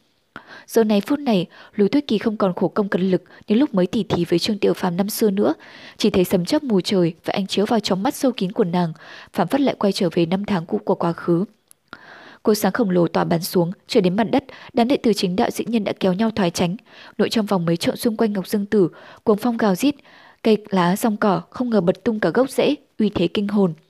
Ngọc Dương Tử thét lên một tiếng, y phục toàn thân, phóc phần phật, âm dương kính dâu lên, phóng ra kỳ quang hai màu đen trắng kỳ dị, nháy mắt đã dung hòa thành một thể, hiển nhiên Ngọc Dương Tử đã xuất hết toàn lực liều mạng. Oanh! Cột sáng khổng lồ ập đến âm dương kính của Ngọc Dương Tử, trong khoảnh khắc đã đè thân người Ngọc Dương Tử lùn xuống đất một phần. Ngọc Dương Tử trên mặt không ngờ đã thoáng hiện lên vẻ đau đớn, nên thân người của Lục Tuyết Kỳ giữa trời cũng đột nhiên rung động mạnh, sắc mặt cũng tái đi mấy phần. Những cột sáng khổng lồ giữa đương trường lại không thoái giảm, vẫn vần vũ không ngừng trên thiên nhai thần kiếm. Điện quang loạn chiếu, đập xuống một cách kịch liệt. Cánh tay duy nhất của Ngọc Dương Tử gồng lên, sắc mặt càng lúc càng khó coi. Nếu không phải uy lực của thần kiếm ngự lưu chân quyết quá lớn, đệ tử chính đạo không thể xông tới góp tay, thì giờ ngay ngàn vạn đạo kiếm đã cùng chém tới, trong nháy mắt đã biến Ngọc Dương Tử thành đống thịt bầy nhầy rồi. Mắt Ngọc Dương Tử ngập tràn vẻ oán độc, bắp thịt trên mặt méo mó, nghiến răng hôn hãn cắn đầu lưỡi, phun ra một ngụm máu lên âm dương kính. Không biết vì sao âm dương kính liền sáng chói hẳn lên, không ngờ vẫn cứng cỏi, dội ngược ánh sáng khổng lồ của lục thức kỳ trở lại. Bọn tiêu giật tài thấy không ổn, chia nhau phòng tối. Ngọc Dương Tử hét lên một tiếng, phi thân bay lên, âm dương kính quét vội ra sau, khi thấy linh quang của âm dương kính được tinh huyết của lão kích phát hung dũng hơn nhiều, bọn tiêu giật tài không dám đón nhận, vội thoái lui trở lại. Ngọc Dương Tử ra chiêu tuy lợi hại, nhưng sau trận quyết đấu kịch liệt đó đã dụng kỳ thuật lợi hại hung độc như vậy, dĩ nhiên nguyên khí đã bị chấn thương, cả cước bộ cũng lảo đảo mấy phần. Nhưng thật đâu phải tay vừa, dưới tình huống như vậy, hắn vẫn kiêm tân, hít một hơi thật dài mà phi thân bay đi, trung quy đã tan biến trong màn đêm. Bọn Lý Tuân còn muốn đuổi theo, tiêu giật tài cho chớp mắt đã phân định thiệt hơn, là lớn ngăn cản. Cấp cùng đường chờ có giật là, từ trạch nguy cơ bốn bề, bọn ta lại không quen thuộc, cẩn trọng là hơn. Lý Tuân trong lòng cũng không muốn nghe cho lắm, nhưng đêm nay tiêu giật tài liệu sự như thần, trong lòng cũng đã có chút bội phục gã, Trung Quy đã dừng chân. Đêm nay trận chiến này, Trung Quy đã chấm dứt bằng sự thảm bại của ma giáo trường sinh đường, chỉ là hai phe, phái, mà chính ma đụng độ, bên chính đạo cũng có tổn thất, bất quá không nặng như trường sinh đường, đó cũng là quá tốt rồi. Chu Tiên, chương 94, mặt lộ đêm đen như mực, héo hắt lạnh lẽo, bất chợt một đạo ánh sáng từ trong bóng tối vạch qua, nhanh không gì bằng, bay từ nơi xa lại gần, nhưng xa xa nhìn lại, đạo ánh sáng đó tự hồ như thấp thoáng hơi run rẩy, có chỗ không ổn. Trên mặt đất, Mạnh Kỳ đang nóng đẩy đi tới đi lui, sau lưng gã là đám đệ tử còn sót lại của trường sinh đường. Nhìn sơ sơ, đại đề còn có năm sáu chục người, mỗi gương mặt đều đeo nét sợ hãi, hướng trông về phía sau. Cho đến khi bọn họ nhìn thấy đạo ánh sáng nọ, các đệ tử bình thường liền xáo động tức thì, không ít kẻ có lên tiếng hoan hô. Mạnh ký lại nhìn qua bóng người bay đến đó, gương mặt lại tăng thêm mấy phần tư lự. Luồng ánh sáng nọ lướt đến chỗ lân cận thì dừng lại, Ngọc Dương Tử nhẹ nhàng đáp xuống. Chủ nhân lập tức môn chủ môn chủ kêu liền một loạt, chẳng ngờ không đợi cho đám thuộc hạ ủng hộ dứt, Ngọc Dương Tử sắc mặt trắng ra, uệ một tiếng, phun ra một ngụm máu lớn, nhuộm đỏ cả vạt áo phía trước.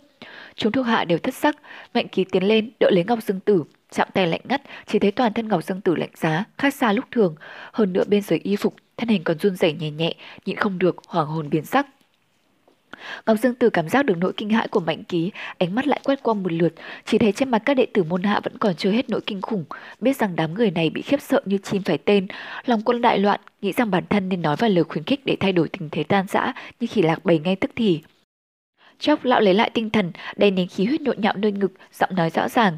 Các người không cần hoảng hốt, vừa rồi là ta tự vận công ép máu ứ trong người ra, tuyệt không đáng ngại. Ngày thường, Ngọc Dương Tử ở trong lòng môn nhân đại trường sinh đường, sánh như thần nhân. Nay lời ấy nói ra cũng có mấy phần hiệu quả. Phần đông môn chúng đã giảm nét khẩn trương trên mặt, rõ ràng lại yên lòng hơn nhiều. Chỉ là Ngọc Dương Tử, lời nói tuy vậy, song sắc mặt lại khác thật xa, y như giấy trắng.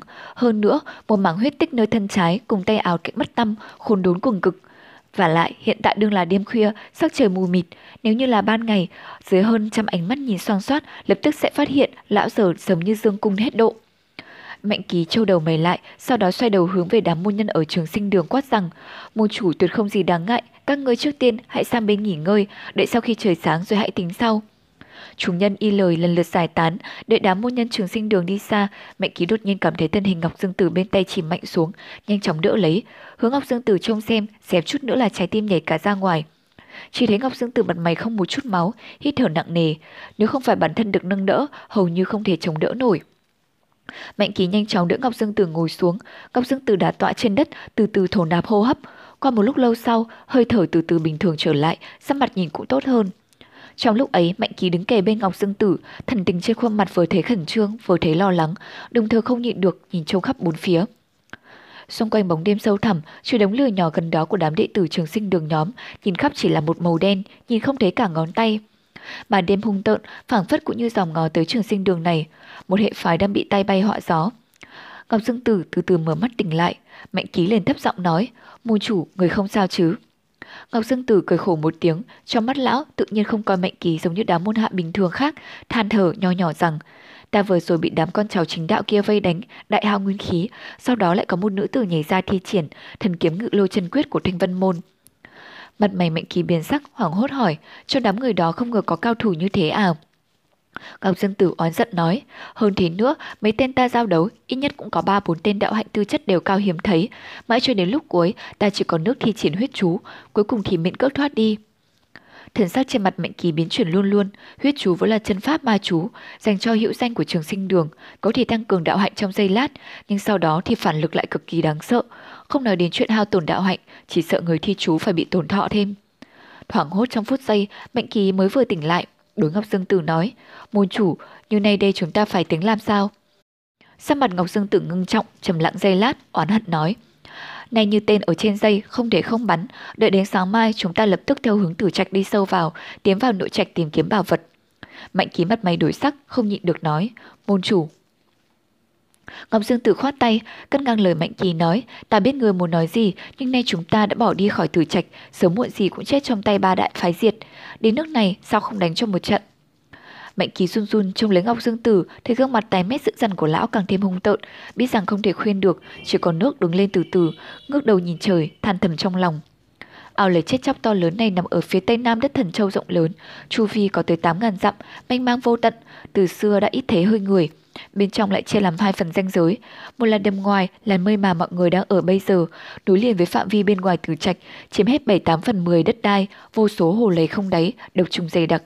So với người tu đạo mà nói, lại không để ở trong lòng, chỉ cần cẩn thận, không đặt chân sai chỗ, cũng không có gì đáng ngại. Ở nơi sâu nhất trong tử trạch lại còn có một nơi thần bí, quanh năm suốt tháng bị bao bọc bởi trường khí kịch độc, trước giờ cũng không ai biết đó như thế nào. Đôi khi cũng có cao nhân tu đạo vào đó thám hiểm, rồi từ đó biết vô âm tính. Cho nên chính tả hai đạo đều không muốn vội vã tiến vào. Trong những ngày gần đây, vô số người trong tử trạch tìm kiếm bảo vật, nhưng đến nay cũng không có chút tâm hơi. Trong lòng Ngọc Dương Tử đã sớm liệu tính, chỉ sợ bảo vật đó nằm trong phần nội trạch nhiều hung hiểm khó lường kia. Nếu là ngày thường, Ngọc Dương Tử cũng sẽ tính toán suy nghĩ đàng hoàng, ít ra cũng cần phải chuẩn bị chu đáo nhiều ngày, nhưng nay tình thế áp người, bản thân lão như con bạc đang khắc khoải, còn đâu mà để ý đến kẻ khác. Gió đêm thổi qua, một nhân trường sinh đường sau một ngày lao nhọc, liều đấu phần lớn đều mỏi mệt trên đắm trong giấc ngủ. Ánh lửa bập bùng từ đống lửa cháy dở trên mặt đất cũng từ từ tắt ngỏm. Ngọc Dương Tử vẫn cúi đầu đả tọa, vừa rồi Mạnh Ký còn đứng bên người lão, bây giờ cũng đại khải đã rời sang bên chỗ đám môn đồ.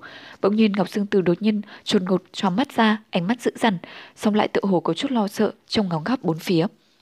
Màn đêm sâu thăm thẳm, tối tăm bao trùm, ra thì toàn tân lão chợt căng phồng lên, sau đó chậm chậm đứng dậy, một cánh tay duy nhất nắm chặt lấy âm dương kính, gió lạnh thấu xương thổi trên thân thể lão, mà mừng tượng như lạnh thấu cả con tim.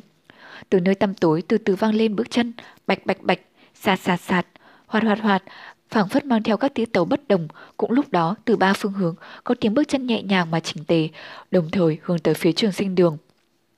Trên mặt Ngọc Dương Tử lần đầu tiên xuất hiện một tia tuyệt vọng, đột nhiên quát lớn, rằng súc sinh mau ra đây cho ta. Tiếng quát đó to lớn, tuy hùng hồn, song trung khí lại thấp thoáng không đủ. Thế nhưng ở trên đầm lầy này vẫn mênh mang truyền ra xa, tức thời đánh thức đám môn nhân trường sinh đường đương ngái ngủ ở đằng xa. Trong tiếng kêu hoảng, lục đục vào dậy, vội vàng tụ họp trở lại. Ngọc Dương từ mặt mày bất định, lòng không nhịn được mà trùng xuống, xoay đầu nhìn phải trái, bất chợt run lên, hỏi lớn rằng, Mạnh ký đi đâu, hắn đi đâu rồi? Đám trường sinh đường ngơ ngác nhìn nhau, một hồi lâu mà không có một người hồi đáp, hiển nhiên là không ai biết cả. Ngọc Dương Tử hơi giận bốc lên, đầu óc choáng váng, suýt chút nữa lại học máu mồm.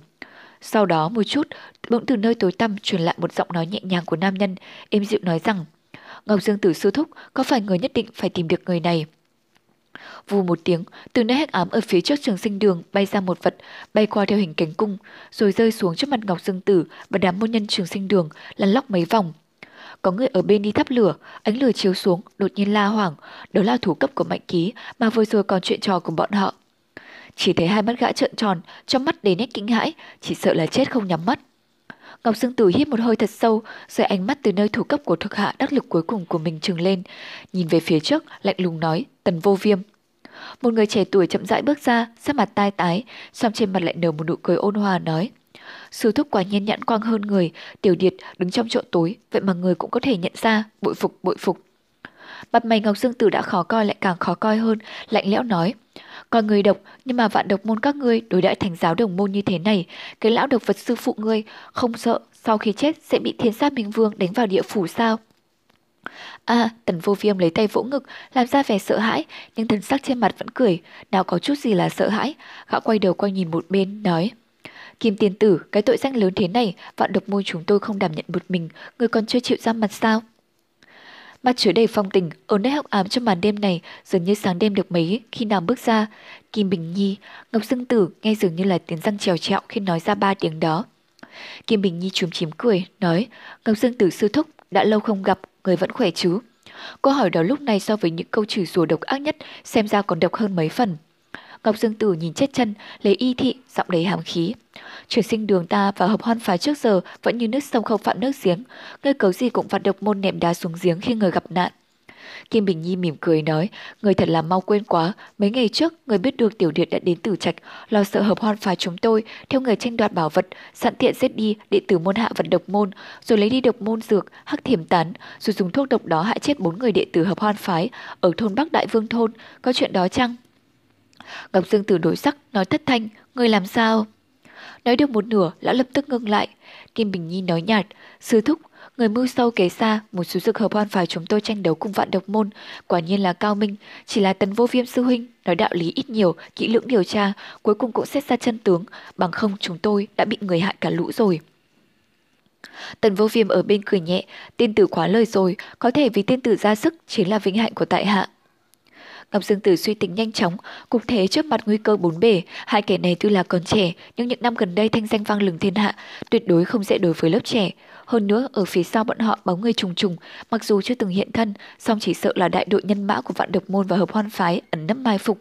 Nếu như thế, chỉ sợ bản thân đêm nay đúng là giữ nhiều lành ít. Ngọc Dương Tử suy nghĩ một hồi lâu, bỗng nhiên nghe đám đệ tử phía sau lưng rúng động một lượt, như nhìn thấy vật gì đáng sợ, lập tức xoay mình, nhìn một cái, tức thì mặt không còn chút máu, chỉ thấy đường lui duy nhất ở sau lưng, trong chỗ u ám, quỷ lệ gương mặt trơ trơ từ từ bước ra. Giờ này lúc này, tâm trí Ngọc Dương Tử chuyển động, dĩ nhiên biết rõ, cuối cùng tuyệt vọng cười thảm rằng, Nguyên là các người ba nhà đã sớm ước định rồi, một lượt đối phó với trường sinh đường ta. Tức cười là ta cứ tưởng mình suối bầy các ngươi, bọn ngựa ve sầu, bọn ngươi là xẻ vàng ở phía sau. Tần vô viêm mỉm cười chợt nói rõ, các vị đệ tử trường sinh đường, các vị cũng đã thấy rõ, đêm nay khí số trường sinh đường đã tận, nếu như hiểu biết, hãy mau mau bước qua bên phía chúng tôi, còn có thể giữ được tính mệnh. Theo lời nói của gã, ở phía sau tần vô viêm, Kinh Bình Nhi và Quỷ Lệ, bóng người chấp động, trong bóng tối vô số người trong tay cầm pháp bảo bén nhọn tràn ra, lấy Ngọc Dương Tử làm đầu mà bao vây lại cùng đám thuộc hạ, gió đêm thở nhẹ, anh hùng mặt lộ. Đám người trường sinh đường ai nấy nhìn nhau, giờ này ai cũng nhìn ra được, lại liều đấu chỉ có một con đường chết mà thôi, bị ba môn phiệt lớn của ma giáo vây đánh, trong khi bản thân lại ở nơi sơn cùng thủy tận này, còn có đường đâu mà sống nữa. Ngọc Dương Tử tan nát trong lòng, quả nhiên không có một khắc liền có người hô to, ta hàng, ta chịu hàng. Nói rất liền, chạy về nhanh, hướng về chỗ tần vô viêm chạy tới. Đã có người đi đầu, mọi người liền rung động, trong khoảnh khắc hầu như tất cả mọi người đều bỏ chạy. Xét cho cùng thì đâu có ai cam tâm đợi chết. Ngọc Dương Tử vừa sợ vừa giận, luôn miệng quát ngừng. Nhưng ở lúc sống treo đầu này, ai còn đói hoài tới lão. Một nhân chứng sinh đường bỏ chạy càng đông, cục diện rối loạn, dĩ nhiên không có cách nào kiềm chế. Ngọc Dương Tử khí giận tràn đầy ngực, mắt lộ hung quang, giống lớn một tiếng, nhảy vào đám người ấy, tùy tiện chụp lấy một tên đệ tử trường sinh đường, muốn giết đi lập oai.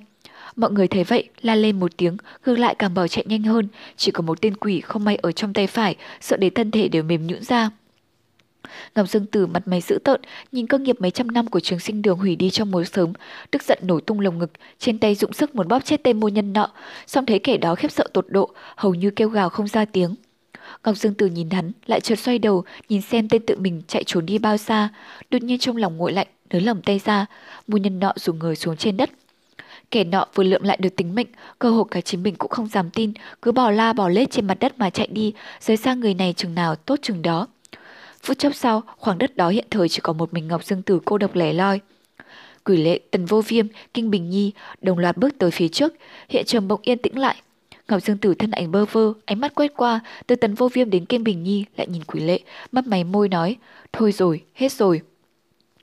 Quỷ lệ ba người đi đến nơi cách Ngọc Dương Tử một trượng thì dừng lại, ba người thành vòng tròn, cầm Ngọc Dương Tử ở lại giữa. Kim Bình Nhi mở miệng đầu tiên, mỉm cười nói, thế nào rồi, Ngọc Dương Tử sư thúc, người còn có gì để nói chăng? Ngọc Dương Tử thoáng huyện qua vẻ oán động nơi mắt, nhưng trên mặt hầu như vẫn như không, sau một khắc từ từ nói, như nay ta cũng cùng đường hết lối, cái danh trường sinh đường coi như đến hôm nay là hết. Tần vô viêm vỗ tay nói, sư thúc quả nhiên sáng mắt. Thân hình Ngọc Dương Tử rung lên, lão là người thế nào, hôm nay lại chịu khuất phục. Với đám vạn bối này, thiệt là sống không bằng chết, nhưng lão không ngờ vẫn cứ nhịn được, từ từ tốn nói. Ta giờ đã không còn đường nào để đi nữa, bỏ đi, ta hàng các ngươi thôi, với một thân đạo hạnh của ta, đối với các ngươi xem có chỗ dùng chăng. Lời nói ấy vừa ra, tần vô viêm cùng Kim Bình Nhi tức thì độn hung. Ngọc Dương Tử một thân đạo hạnh, không dưới quỷ vương và độc thần. Đặc biệt là tối nay, lão từng một người đánh lại mấy mấy nhân vật tối ưu của chính đạo. Chủ nhân ma giáo trông coi từ bóng tối ở nơi xa, không ai không biến sắc. Nếu không làm mắt thấy trường sinh đường và chính đạo khai chiến chấp một trận, muốn trừ khử trường sinh đường, chỉ sợ không đơn giản như thế này. Nếu như là được sự giúp đỡ của Ngọc Dương Tử, không cần nói cũng biết là một cường viện đệ nhất, ngay sau màn giao đấu trong ma giáo, tự nhiên là chiếm lấy một tiện nghi rất lớn.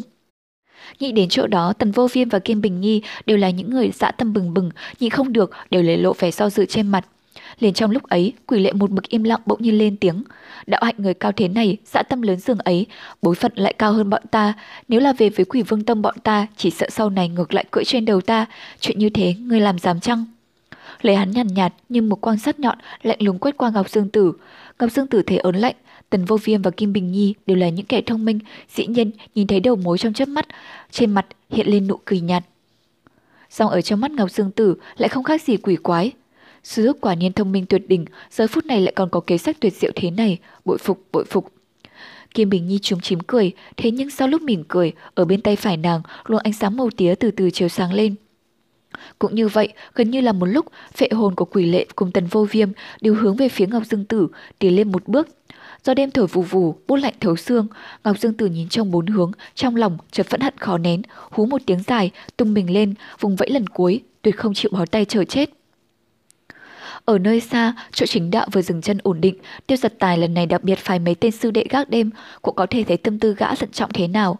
Ở bên một nơi yên ắng, Lục Tuyết Kỳ an tĩnh ngồi trên đất. Không lâu lắm Văn Mẫn đi trở về, ngồi xuống kề bên nàng, hơi vảnh môi, giọng dầu dầu nói với nàng. Tống đại nhân đó thật là ngốc nghếch.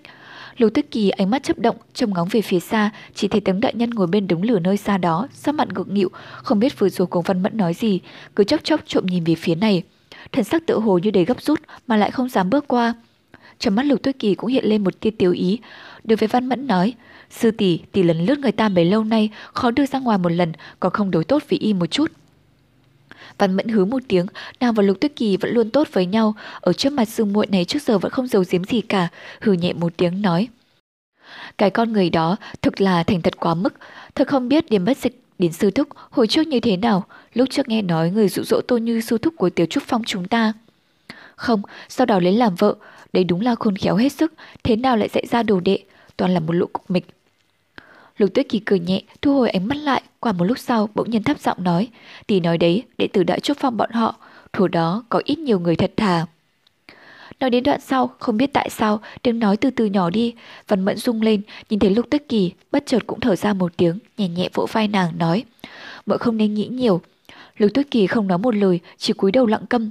Đêm ấy lặng yên trôi qua, sau khi trời sáng, Tiêu Giật Tài tụ tập lấy mọi người, thương nghị rằng Nay nguyên khí của truyền sinh đường thương tổn nặng, chúng ta tạm không có ngoại địch, và lại chúng ta tìm kiếm từ trạch nhiều ngày, sang về dị bảo đó, ngay cả một chút tâm hơi cũng không có, không biết chư vị sư huynh còn có biện pháp nào khác chăng? Pháp tướng trầm ngâm không nói, Lý Tuân lại nhìn Tiêu Giật Tài nói, Tiêu sư huynh không phải là nghĩ đến tiến vào nơi nội trạch để hung hiểm đó để xét coi chứ. Tiêu giật tài đã liệu những chuyện ngoài ý, điểm đầu ngay nói, không sai, chúng ta đến chốn này không thể nào bỏ cuộc giữa chừng.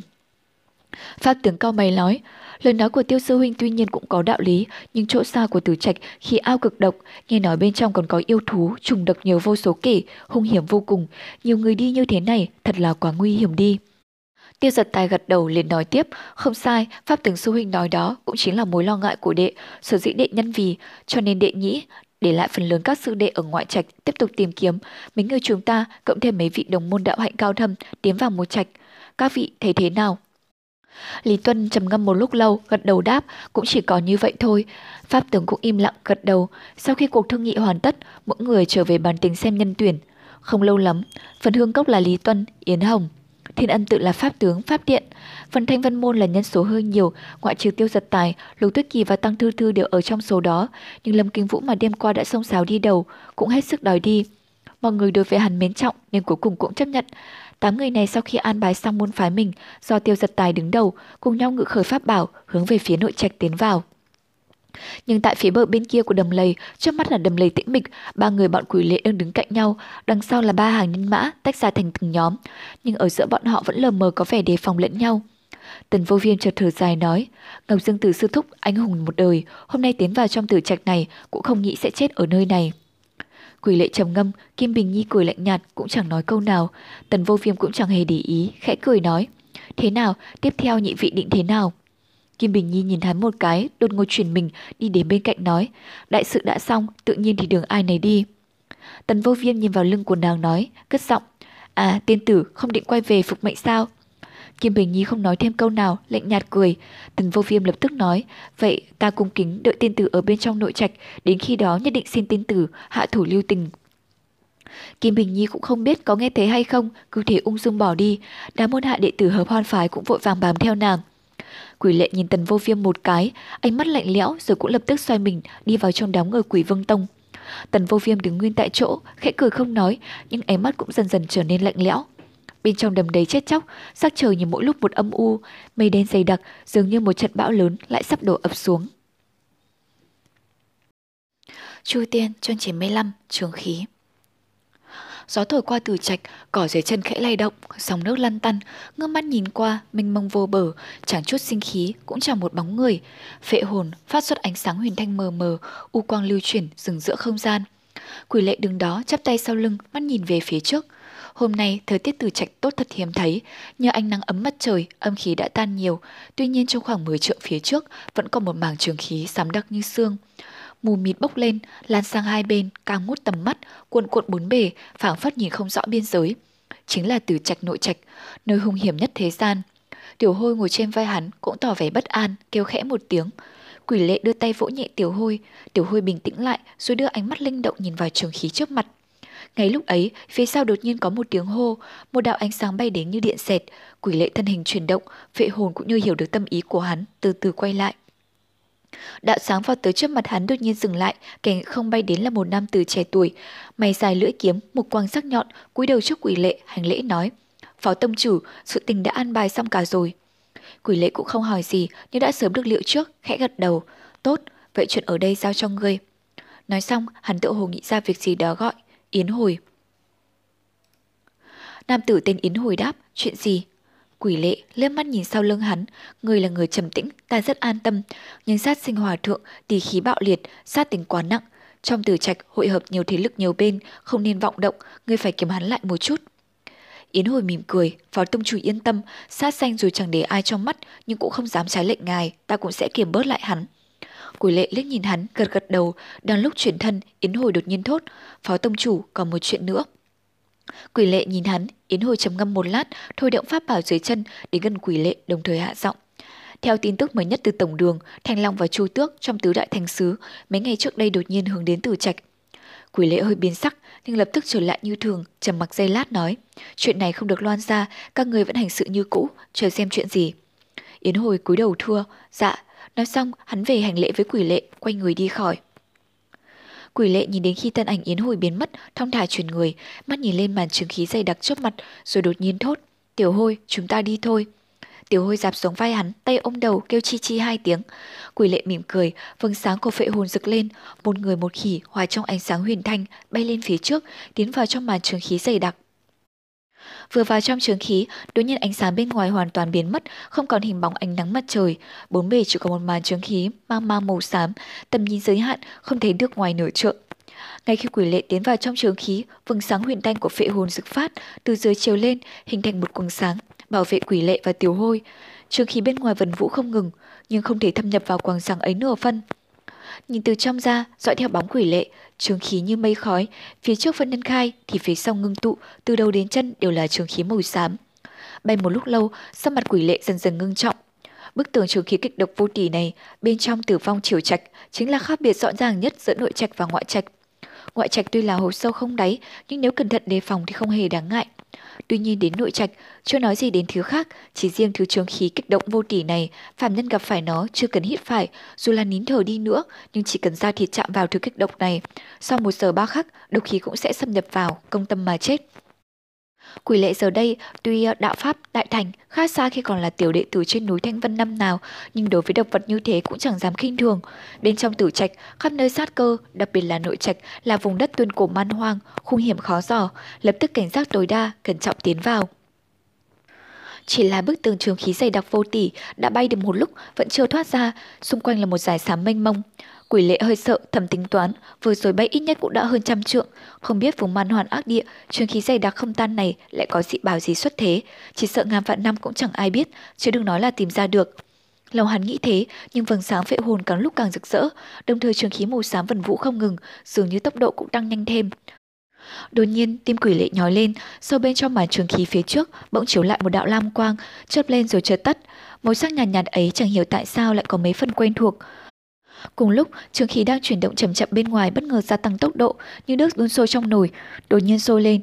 Thượng hạ tả hữu, trường khí màu xám bắt đầu xoáy chuyển như gió bão, vô số xoáy lốc trường khí hoặc to hoặc nhỏ bỗng xuất hiện phía trước, ẩn chứa thực lực giằng xé, từ bốn phương tám hướng đánh tới quỷ lệ.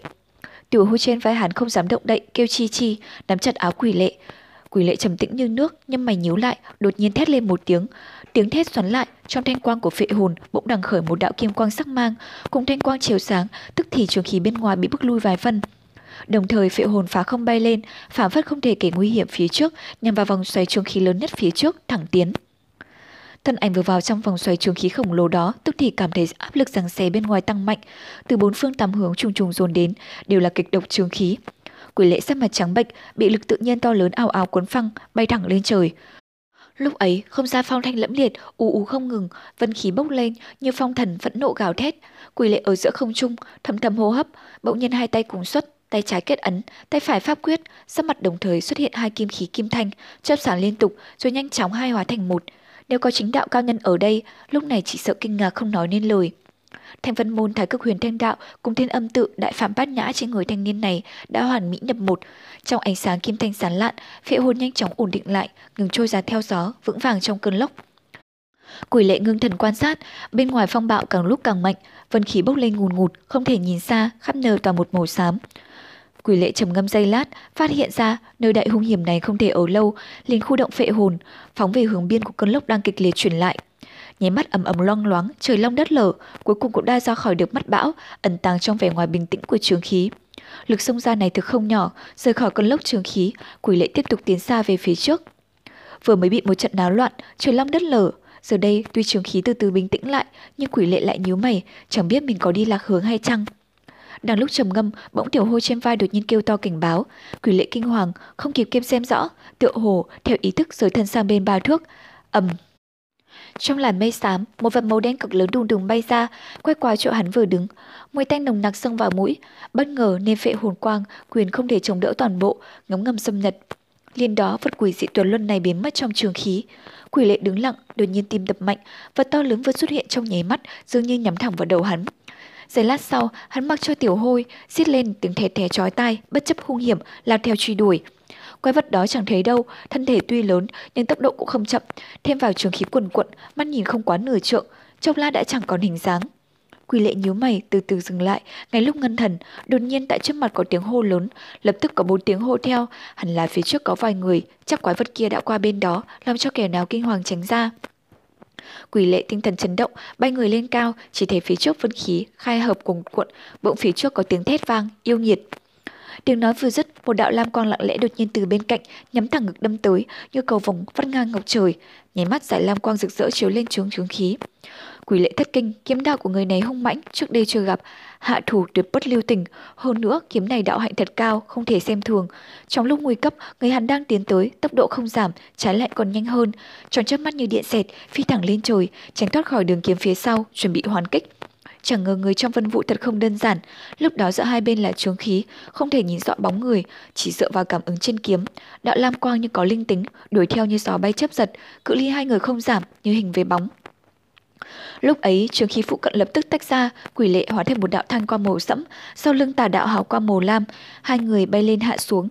Di hình hoán vị như điện quang, đuổi bắt không ngừng trong khí độc dày đặc, những nơi đuổi qua, vân vụ ngùn ngụt bốc lên. Trong lúc đuổi bắt, quỷ lệ nhíu chặt lông mày, người phía sau đạo hạnh cực cao, trong thoáng chốc cũng chẳng nhìn được y sử dụng pháp bảo gì, nhưng sát khí rất mạnh, nếu không lầm thì chắc phải người đồng đạo, quá bán là chính đạo nhân vật, cùng với mình thể bất lưỡng lập Chính đạo môn hạ có nhân vật lợi hại vậy sao? Đầu vừa suy tính, tay hắn bắt đầu phản kích. Nếu cứ tiếp tục đuổi bắt mãi thế này, kẻ truy đuổi tất chẳng hại gì, còn hắn thì như một con nhặng bay loạn lên, chẳng biết sẽ gặp phải chuyện quái quỷ gì. Chỉ thấy thanh quang bỗng nhiên đại thịnh, thân mình quỷ lệ đột ngột bốc lên, quay lại, đứng giữa không trung. Vệ hồn u u, hoành ngang trước ngực. Đạo lam sắc kiếm mang phía sau dường như cảm giác được điều gì, kiếm mang lan rộng, thế đạo trầm trọng, thẳng ngực lao đến. Quỷ lệ tay đưa, nắm phệ hồn phía trước, hạt châu xanh trên cây gậy đen tức thì phát quang sáng rực, dưới quang mang ấy, từng sợi chỉ hồng màu huyết, tụ hù đồng thời tức dậy. Huyết dịch màu hồng từ từ lưu truyền, hồng quang thanh mang, u u ảm ám, hướng về phía đạo kiếm màu lam đường đầu nghênh tiếp ầm, quỷ lệ thân hình đại chấn, cả người không tự chủ được bị bức lùi lại một trượng, nhưng kiếm đạo màu lam phía trước cũng bị đại chấn bay ngược lại. Người trong mây mù thét lên một tiếng, hiển nhiên cũng chẳng dễ chịu gì. Quỷ lệ mấy năm nay, ngày đêm tu hành ma đạo thiên thư, thêm vào phệ huyết châu bên người, tính tình hung bạo hơn trước nhiều, không nói lời nào bay thẳng lên trước, phệ hồn, phá không tiến đến. Không ngờ phệ hồn vừa mới xuất thủ, chỉ thấy vòng mây mù phía trước đột nhiên tách ra, địch nhân quả quyết rất cương cường, vừa ổn định lại đã lập tức tấn công. Quỷ lệ thét lên một tiếng, khu động pháp bảo đối với đạo lam sắc kiếm mang. Lúc phệ hồn và đạo lam quang kia giao đấu, vân vụ mù mịt, mắt quỷ lệ chẳng thể nhìn rõ hình dạng pháp bảo, toàn nhờ tự thân phệ hồn cảm ứng thao túng. Trận chiến đột ngột này đối với song phương mà nói thật là hung hiểm vô cùng. Song phương đều là nhân vật đạo hạnh cực cao, chỉ sơ sẩy một chút, nếu không chết trên tay đối phương thì cũng bị thụ thương, bị trường khí kịch độc bên ngoài xâm nhập, cục diện vẫn là hữu tử vô sinh. Người trước mặt hiển nhiên cũng chẳng nghĩ phải gặp một tân vật như vậy, ở trong mây mù tuy không nhìn được thần tình thế nào, nhưng xem kiếm thế thì cũng chẳng thể chịu nhường nửa phân. Ngay tại nơi sấm rung chớp giật, phệ hồn lam sắc, kiếm mang đấu giao đấu kịch liệt, tiếng vang ầm ầm, trường khí ảo ạt, dần dần hình thành một xoáy lốc giữa trung tâm hai pháp bảo. Dù cách khá xa nhưng phệ hồn là do vật quỷ lệ luyện huyết mà thành, cảm ứng huyết nhục tương lên, quỷ lệ cảm thấy một cảm giác băng lương từ phệ hồn từ từ truyền đến, phản pháp bá bảo tự có linh tính, hưng phấn lên, cảm giác này thật sự quỷ dị, từ khi đạo pháp của hắn đã thành chưa từng xuất hiện lại.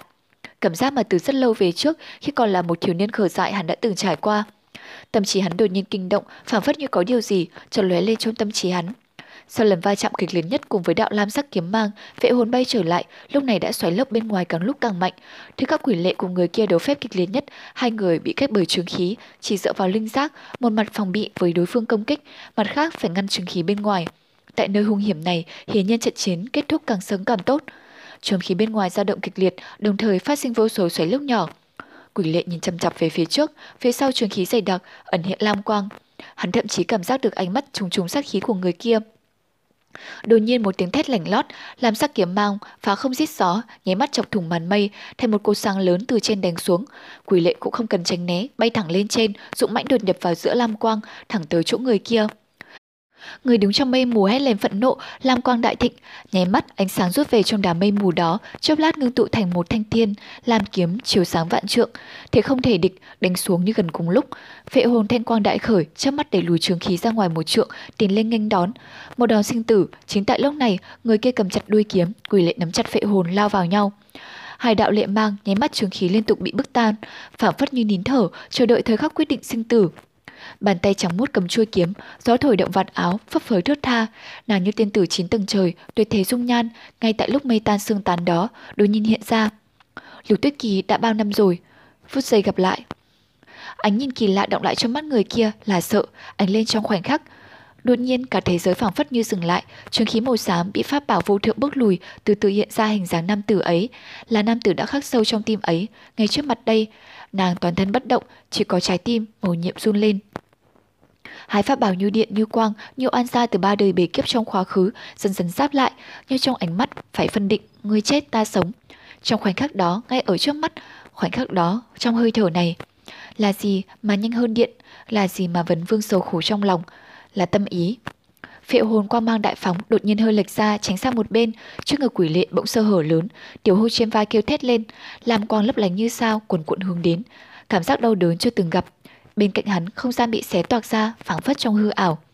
Thiên gia thần kiếm cảm ứng được điều gì cũng hướng sang bên cạnh, từ từ trạch đi. Trong nháy mắt đó thật là hung hiểm cùng cực.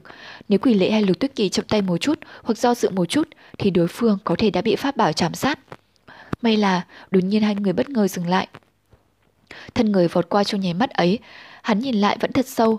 Nữ tử mỹ lệ cũng đang ngoảnh lại, trong ánh mắt sâu thẳm ấy là bóng hình của hắn.